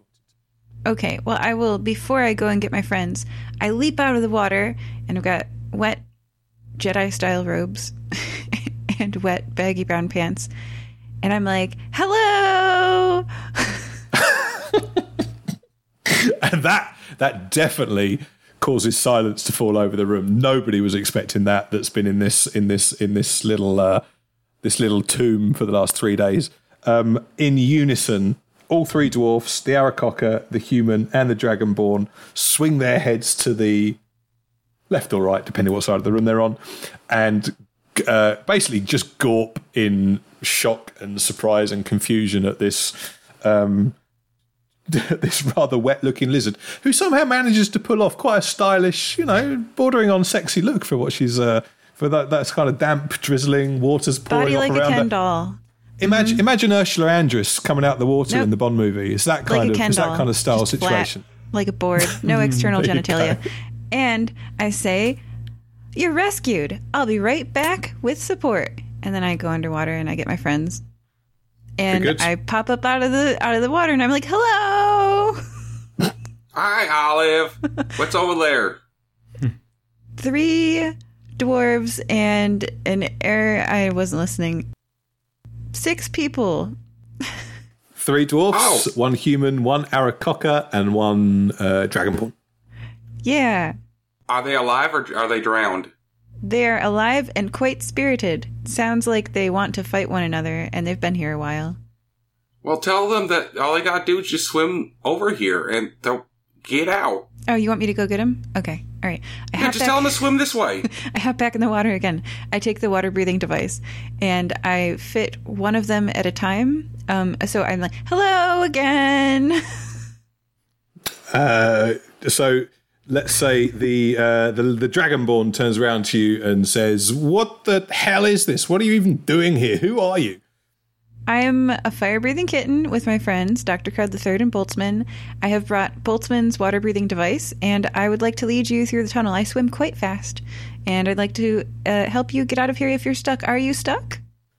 Yeah, we've been stuck in there with these idiot dwarfs for the last I don't know, feels like forever, but at least at least two or three days. Um, if you've got the apparatus, I want to get out of it. Give it here. Let's go. Okay, one person at a time, please. I help them through the tunnel, and I bring them back to Boltzmann and Dr. Crud III, the loud, annoying one first. Just to be perfectly uh, rules legal, water breathing has a range of 30 feet, up to 10 willing targets, and it's a ritual spell. So oh, okay. So I might not be able to actually share it with them. effectively, uh, we can share it with them in a different way. So uh, as long as it's narratively okay, I would say proceed. But I mean, what's Boltzmann's underwater? Boltzmann doesn't breathe. He's just uh, he's not as fast as Olive, but he's just rolling along the bottom of the, uh, the tunnel. As a giant Cool. glowing brain. I bring Boltzmann up out of the end. So that's that's how I envisage them. Boltzmann Boltzmann wheels himself down this tunnel. He pops out the other side um, as he meets all six of the of the uh, of the of the the characters at the other end of the tunnel. He casts water breathing on all of them, and Hello. they are all now actually able to swim back. again.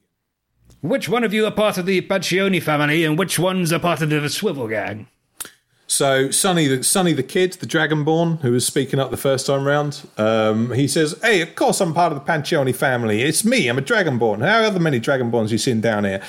And the uh, the human and the Aarakocra look kind of uh, sort of shamefully abashed and uncomfortable to be associated with this uh, with this uh, with this Dragonborn kid who's clearly too far up himself for, for good measure.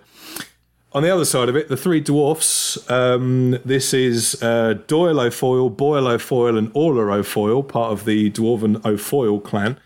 Um, are uh, say, uh, we'd never be part of that bloody Panchoni family. These these do- these guys, we're we're we're we're part of the Swivelhand gang. So you don't don't you go associating us with those those there guys.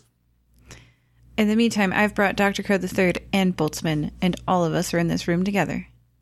Just to avoid splitting the party and because mechanics and other things. Well, I would assume you brought everybody through. Yeah. Uh, the telepathic bond does not have a range limit, so we can speak even if the party is split. Oh, nice. Okay. Uh, all right. Okay, so so in my mind, everyone was still in the waterlogged, water trapped cavern, and Crud wasn't in there. Crud definitely knows what's going on, but we haven't left yet. We haven't left yet. Jenny can't swim, so you need to bring everybody over there, over here. All right. Okay, I'll bring uh, help. Well, I've got bad news for you three. I point to the human Arak- Aarakocra and Dragonborn. The Panchoni family has been run out of town, so we'll take you back and then you can take your leave. Okay, good, no problem. I, I had a, I was, I was leaving the option there for you guys to um, leave them there. so, but okay, good. You're feeling, you're feeling generous. So okay, everybody, everybody heads out of the thing. Um, the uh, the dwarfs are looking pretty, pretty buoyant, pretty pleased with themselves, pretty chuffed to their nuts because you've just given the uh, the the Panchoni uh, mob uh, a good talking to. They're clearly on the back foot. And you head on out of the mine. You jump in the wagon and you head back to town. Uh, well, so once we're all reconnected with Dr. Crud III on this side of Hmm. the water thing, um, Olive, like, telepathically to her friends, right? Okay. So where's the money? Well, we have a bag full of minerals, and that's the money. And we'll tell uh, Jimmy about the minerals. He can send people down here to harvest it. There's his money. We're all good. We're all golden. I believe Jimmy offered to compensate us. But my problem is that I'm not actually golden. All right. Well, we'll get Jimmy. To, we'll tell Jimmy we know all the information, but we do need a piece of his profits, and then you'll get some passive income for whatever we can negotiate, and then you'll be golden. All right. How does sounds, that sound? Yeah, Rich that dad, sounds poor dad. okay. That sounds like some actual gold. Good. Plus, when I when I sell off these these spider spider body parts, and I'm using the eggs, I'm gonna be good. I'm gonna have I'm gonna have a growth clinic now with these eggs, and so there's gonna be some money coming in from that, and then we're selling off. I'm gonna use the uh, the uh, the uh, the glowy rocks. I'm gonna use that as a health cli- uh, growth clinic, and you're gonna be a lot of growth people, and they're gonna all pay me to do this, and so we have passive income for that too. Okay, we've got Split. a plan. We're gonna head back to Jimmy Swivelhands. Cool. On the way back to Jimmy Swivelhands. Um, brilliant. Yeah, so you're all in the wagon. Um, the Panchoni people are looking pretty sorry for themselves in the back of the wagon. Sonny the kid's like still sitting there fuming and screaming. You can tell he's not happy about the situation. The other two, eh, not so much. Um, the other two, by the way, just because I really enjoyed both of their names. The Aarakocra was called Screaming Michaela, and uh, the human was uh, Mr. Terrence Splitface. So Oh, did we want to drop these uh, these three off at the sheriff's station so they can get locked up too, since they were part of the whole uh, kidnapping plot? Get the entire uh, family locked up. Well, if we are going to judge people by association, then we could lock the whole world up. Well, I mean that doesn't stop law enforcement anyway. If you're near, if you're part of the family, then you're guilty of the crime. So I mean, it's up up to you guys. I don't care. They didn't actually do the crime though. They just like had friends. So I don't know. I think you have to be present at the part of the crime or the planning of it, and they're just underlings. So they didn't plan and they didn't participate because they were in the mine during the participation phase. So Well, we also don't know how long they were down there, and this guy is a dragonborn, so he might have been part of the planning. it's possible. Let's leave it up to Jimmy Swivelhands and treat it as a test of his character. Yeah, he's the sheriff. That's right. That's the point of a sheriff is they actually like do things. All right, off to Sheriff Jimmy. Okay. And by the way, I've still paid 500 gold for all the alcohol in town, and I'm sure someone lives here other than these two gang members and the terrible sheriff and deputy. So like, let's end this with a big party. So um Olive's going to leave because she's terrible at negotiations and let Dr. Crud III and Boltzmann negotiate this and she's going to go to the bar and arrange for the large town party to elect Sheriff Swivelhands. So you guys continue this part without me. Go find old Captain Krusty. It's not a party without old Captain Krusty. Okay, I look for him. Yeah, you guys continue without me for the negotiations. Trust me, me being there won't help. All right, have fun, Olive. We'll see you on the flip side. All right. We go to Jimmy. Cool. So you pull up outside the theatre, um, the cabaret theatre, which is was as close. You you you you um, jump out the wagon. You head indoors. The, the the the three dwarves rattle on up the stairs, burst the door open, go, "Hey, Jimmy, Jimmy, Jimmy, Jimmy, we're here. We're back. We're back. We're all good. We're okay." And uh, you hear cheers and, and whoops of joy from the, the rest of the Jimmy Swivel gang in there as you um, as you cart. What how, how what are the uh, what are the Panchoni guys? What have you done to them? Are they just sat in there? Have you tied them up? What's the what's the situation? Uh, Olive likes her handcuffs. We'll just have them handcuffed. Cool. So they're they're handcuffed. You've um you've got them sort of kind of between you guys. Boltzmann's uh, rolling up the left hand side, Crud's up the right, and the three Panchonis are kind of shuffling forlornly along between them. You bring them up into the uh, the, foyer of the theatre, and you go. And so, well, and Jimmy and the rest of the gang are at the stairs, uh, hugging and congratulating each other and having a great time. The dwarfs are. Uh, extolling the values of the, the fire breathing kittens. They say you, you guys saved them, they saved their lives, and they killed the spiders, and they found the minerals, and these guys are just heroes. So, what happens next? All right, Jimmy, we have some negotiations to do. Are you up for that? Yeah, sure, of course, of course, Mr. Crud, of course, Dr. Crud. What, what is it? What, what are you thinking? What are you saying? All right, number one, these three are for you to do as you need to. Sheriff Jimmy. So if you want to lock them up, let them go. It's all up to you. So that's uh, that's you. We just need the handcuffs back. Two, uh, we do need to broach payment. Uh, all you gotta do is go down there, grab your mineral, sell it off. So we would like 25%. So whoa, whoa, whoa! Hey, slow down, boy, slow down. So what is it? What is it? What is it you actually? What is it you pulled out of that place? First, I'm not a boy. I'm Dr. Crud. You, okay, Say it. okay, Doctor Crud. Okay. So down there is a meteorite. It glows. You'll be able to sell it for cash. And all we want is 25% because we did rescue your people. We cleared out the caves. Well, okay, so I see that I see some rocks there glowing away in your backpack, Doctor Crud. Is that is that what what you're talking about? No, this is not.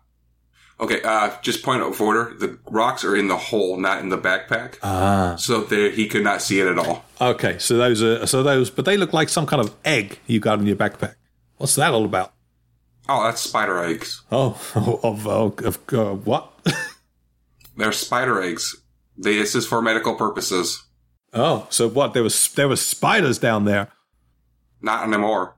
And this is a giant phase spider with a have on a floating disc behind me. Good sweet Jesus, says, says Jimmy as he sees the giant phase spider that uh, Boltzmann has just dragged in behind him. Well, goddamn, I'm glad we didn't go down there anymore. Now you know why we're asking for 25%. Um, Okay, okay, okay, okay. I'm I'm not going to argue with you guys. You guys done a great job. Uh, you got my boys back. You sorted out the Panchoni family. You've left us with all the money, all the minerals, all the stuff we could ever need. We can build ourselves the biggest orphanage you've ever seen, or at least I've ever seen. Um, so okay, you guys, you you take what you want. You keep what you want. You get twenty five percent of that mineral. All right, just send it to the address, this address in Nicomoy, and we're good to go. Um, um, what one one other question? So what what actually happened to Mama Panchoni? Where's she gone? Oh, she's in jail. I locked her up. Oh wow. Okay. Yeah, the, So the Panchoni mansion is is completely empty. yes. Hey, okay. You don't have to worry. You don't have to worry about the suppository family anymore. well, no, no. So you don't. I don't think you understand that. Uh, the uh, the Panchonis, they're one of the richest families from back where we come from. No, they're not. Oh, but I'm not there. But they didn't have the money to hire us. But yeah, so they're they're in debt. It's all. Oh, yeah, yeah. Uh, Dr. Crud does remember that, so he says, ah, no, they're actually poor. They couldn't, e- they had to kidnap us. Yeah. Boltzmann will telepathically relay the information to Olive. Uh, all the compliments to full uh, conversation. She's got to be here, and so she can give weigh in with her opinion if she wants to. Hey, so no, no, no. You don't understand, Doctor Crud. You don't. You're missing it. Just because they didn't want to pay you the money doesn't mean they don't have enough money for themselves already. Well, it's neither here nor there. They're locked up. They're gone. They're in jail. They're not even an issue anymore. Okay. All right. Dr. Well, Crud, Yes. I believe the sheriff is suggesting that we ransack the Panchoni's mansion. Eminent domain, says a voice in your minds. Okay, we'll take the house too. okay. hey, there, there you go, Dr. Crud. Don't jump to conclusions. Your boy Boltzmann there, he just made you some money. So, uh, uh, okay, so the Jimmy Swivelhands lets you, your sheriff, Jimmy Swivelhands, uh, lets you guys wander off. Uh, he looks after the, uh, the the whole of the Panchoni gang. Um, unfortunately, some of them have got to share cells while they wait for the uh, the prison wagon to come and pick them off and take them off to their trials, because obviously there is a very solid justice system in Nicomoy, and they all will all go through a very fair and just trial full of evidence and reports and testimonies that you gave. Um, and you guys wander off to the Panchoni mansion, and through your rooting, rummaging, and pillaging, you find uh, a big old chest full of gold, gems, and cash that these guys have been using to feed their way uh, for the last few months. Why didn't they just hire us? Rich people don't get rich by paying people money to do stuff. if we can sway the elections with our rumor sowing, which is on I think on page one. I closed the book. I've got the book next to me. Um, but basically, there is a DC 15 charisma check. So, Doctor Crud the Third, can you roll for the hiring of for the for the new sheriff in town getting elected? I sure can. and what's the rumor? And I get uh, advantage, right? No. I will No? give you. Okay. I will. I will enhance your charisma to do this. Okay, go. f- Good. But I think I still you- beat it. Some e- but, eagle uh, pheromones. uh, right now with Constitution, you said Constitution or oh Charisma? Yeah, it can be persuasion or deception. Oh yeah, Persuasion. I get a plus five. That's e- easy nineteen. Easy Yay. 19. Great. With advantage? Yeah. No, No, no That advantage. was No. You, you, ad, uh, enhance gives you advantage. So okay. Ah. Uh, So- so, that's sixteen. So yeah, we'll stick with the nineteen. Cool. So, um, as the vote for the who is to be the new sheriff uh, is enforced by the fire breathing kittens that have come into town, the Bribe, bribe with whiskey. The whole populace of the town uh, uh, accumulates and and cast their votes. If you vote, you get a bottle of wine. That's all we're saying. What is what is, what is the uh, what's the policy on um, votes for prisoners? Uh, they don't get them. Do prisoners get votes? No. Felons do not have the right to vote, so the Panchoni family can't vote. I think they should should be allowed to vote. Me too, but that's not how it works in real life. Well, they're not. They're not convicted felons. They're accused felons, and are currently, oh. as far as I, I, I understand it, innocent till proven guilty. Let's not rob people of their democratic rights. So, although it looks pretty bad for the Panchoni family, and we don't see them getting out there, they haven't been officially convicted. Do they still get a vote? Have they paid their bail? No, they haven't paid their bail. No, no, no. you stole all their money, so they've got nothing to pay the bail with. No, let's, they- they- let's they face don't. it though. There's six members of the Panchoni family. They, they, they if, even if they did have their votes, it would not be enough to. Uh, so I know there's eight members of the uh, seven. It would not be enough to sway the votes of the remaining populace. Screaming Michaela, here's a bottle of whiskey. You vote how you want. You know, you well well spotted there. Screaming Michaela was pretty jaded with the whole Panchoni family ethos, so she switched her vote to your side already. Mr. Terrence Splitface, how's your dog? I know you had the most lovely golden retriever. How you doing, Mr. Terrence Splitface, the human Panchoni member? Politics. You just remember No. their name and their face and their family member. You give them a bottle of wine to vote.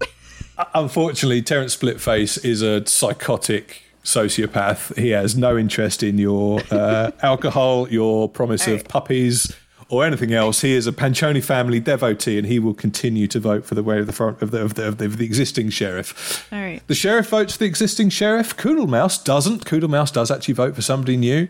And literally the entire remaining populace follow your rumour of voting for Jimmy Swivelhands as the new sheriff. However, the populace was actually just the Swivel Gang and Scrope McFlanagan. That was it anyway. So it, uh, it goes through as a pass of uh, seven votes to 12.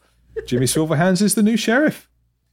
Sheriff Zonderkop is cast out of town, disgraced, uh, with nowhere to go and no one to see, and he just sort of shuffles off alone and dejected into the sunset. And that, I think, ladies and gentlemen, is where we will finish our story for today. Any final thoughts? Yay. If he would have just did his job, this would never have happened. It would never have happened. And how much gold did we eminent domain, apparently? Uh, so I, I'll be honest with you, I didn't check beforehand on what the gold. I was looking at the gold values on a per level basis, but I didn't write down how much you were going to get off the back of that. So we will tally that up post game session. But I think, Olive, suffice to say, you will no longer be in, uh, well, either debt or you know. Your, your bank account will have a pretty healthy positive balance after this after this little session. Yay, I was I was I was in debt. That's good. Don't burn down buildings, kids. Boltzmann was suggested Swivelhands Orphanage uh, create an orphan exchange program with the Cookie Castle Orphanage in Nicomoy, since uh, those guys know how to run a business. And it's going to be beneficial for both of them. Uh, J- Jimmy Swivel says, "Hey, Boltzmann, that's a great idea, my boy. That's a great idea. We're, we'll, we will do exactly that." I'm a giant glowing brain! You're welcome. Awesome. So, thank you, ladies and gentlemen, boys and girls. Joining us today were Dr. Crud, If he would have done his job better, It's never what happened. Boltzmann I am a giant glowing brain. and Olive. Deputy Cooler Mouse, swing vote. Ladies and gentlemen, catch you next time.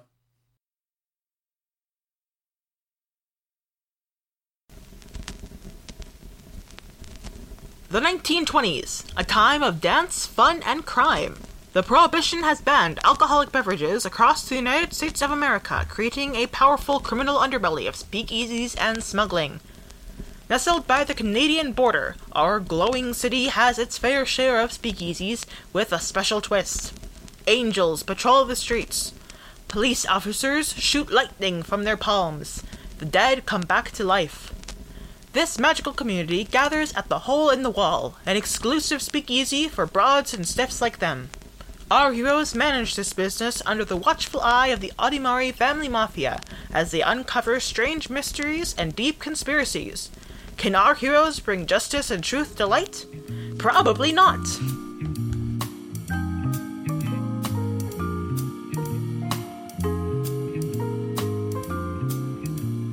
The Hole in the Wall, an actual play City of Mist podcast.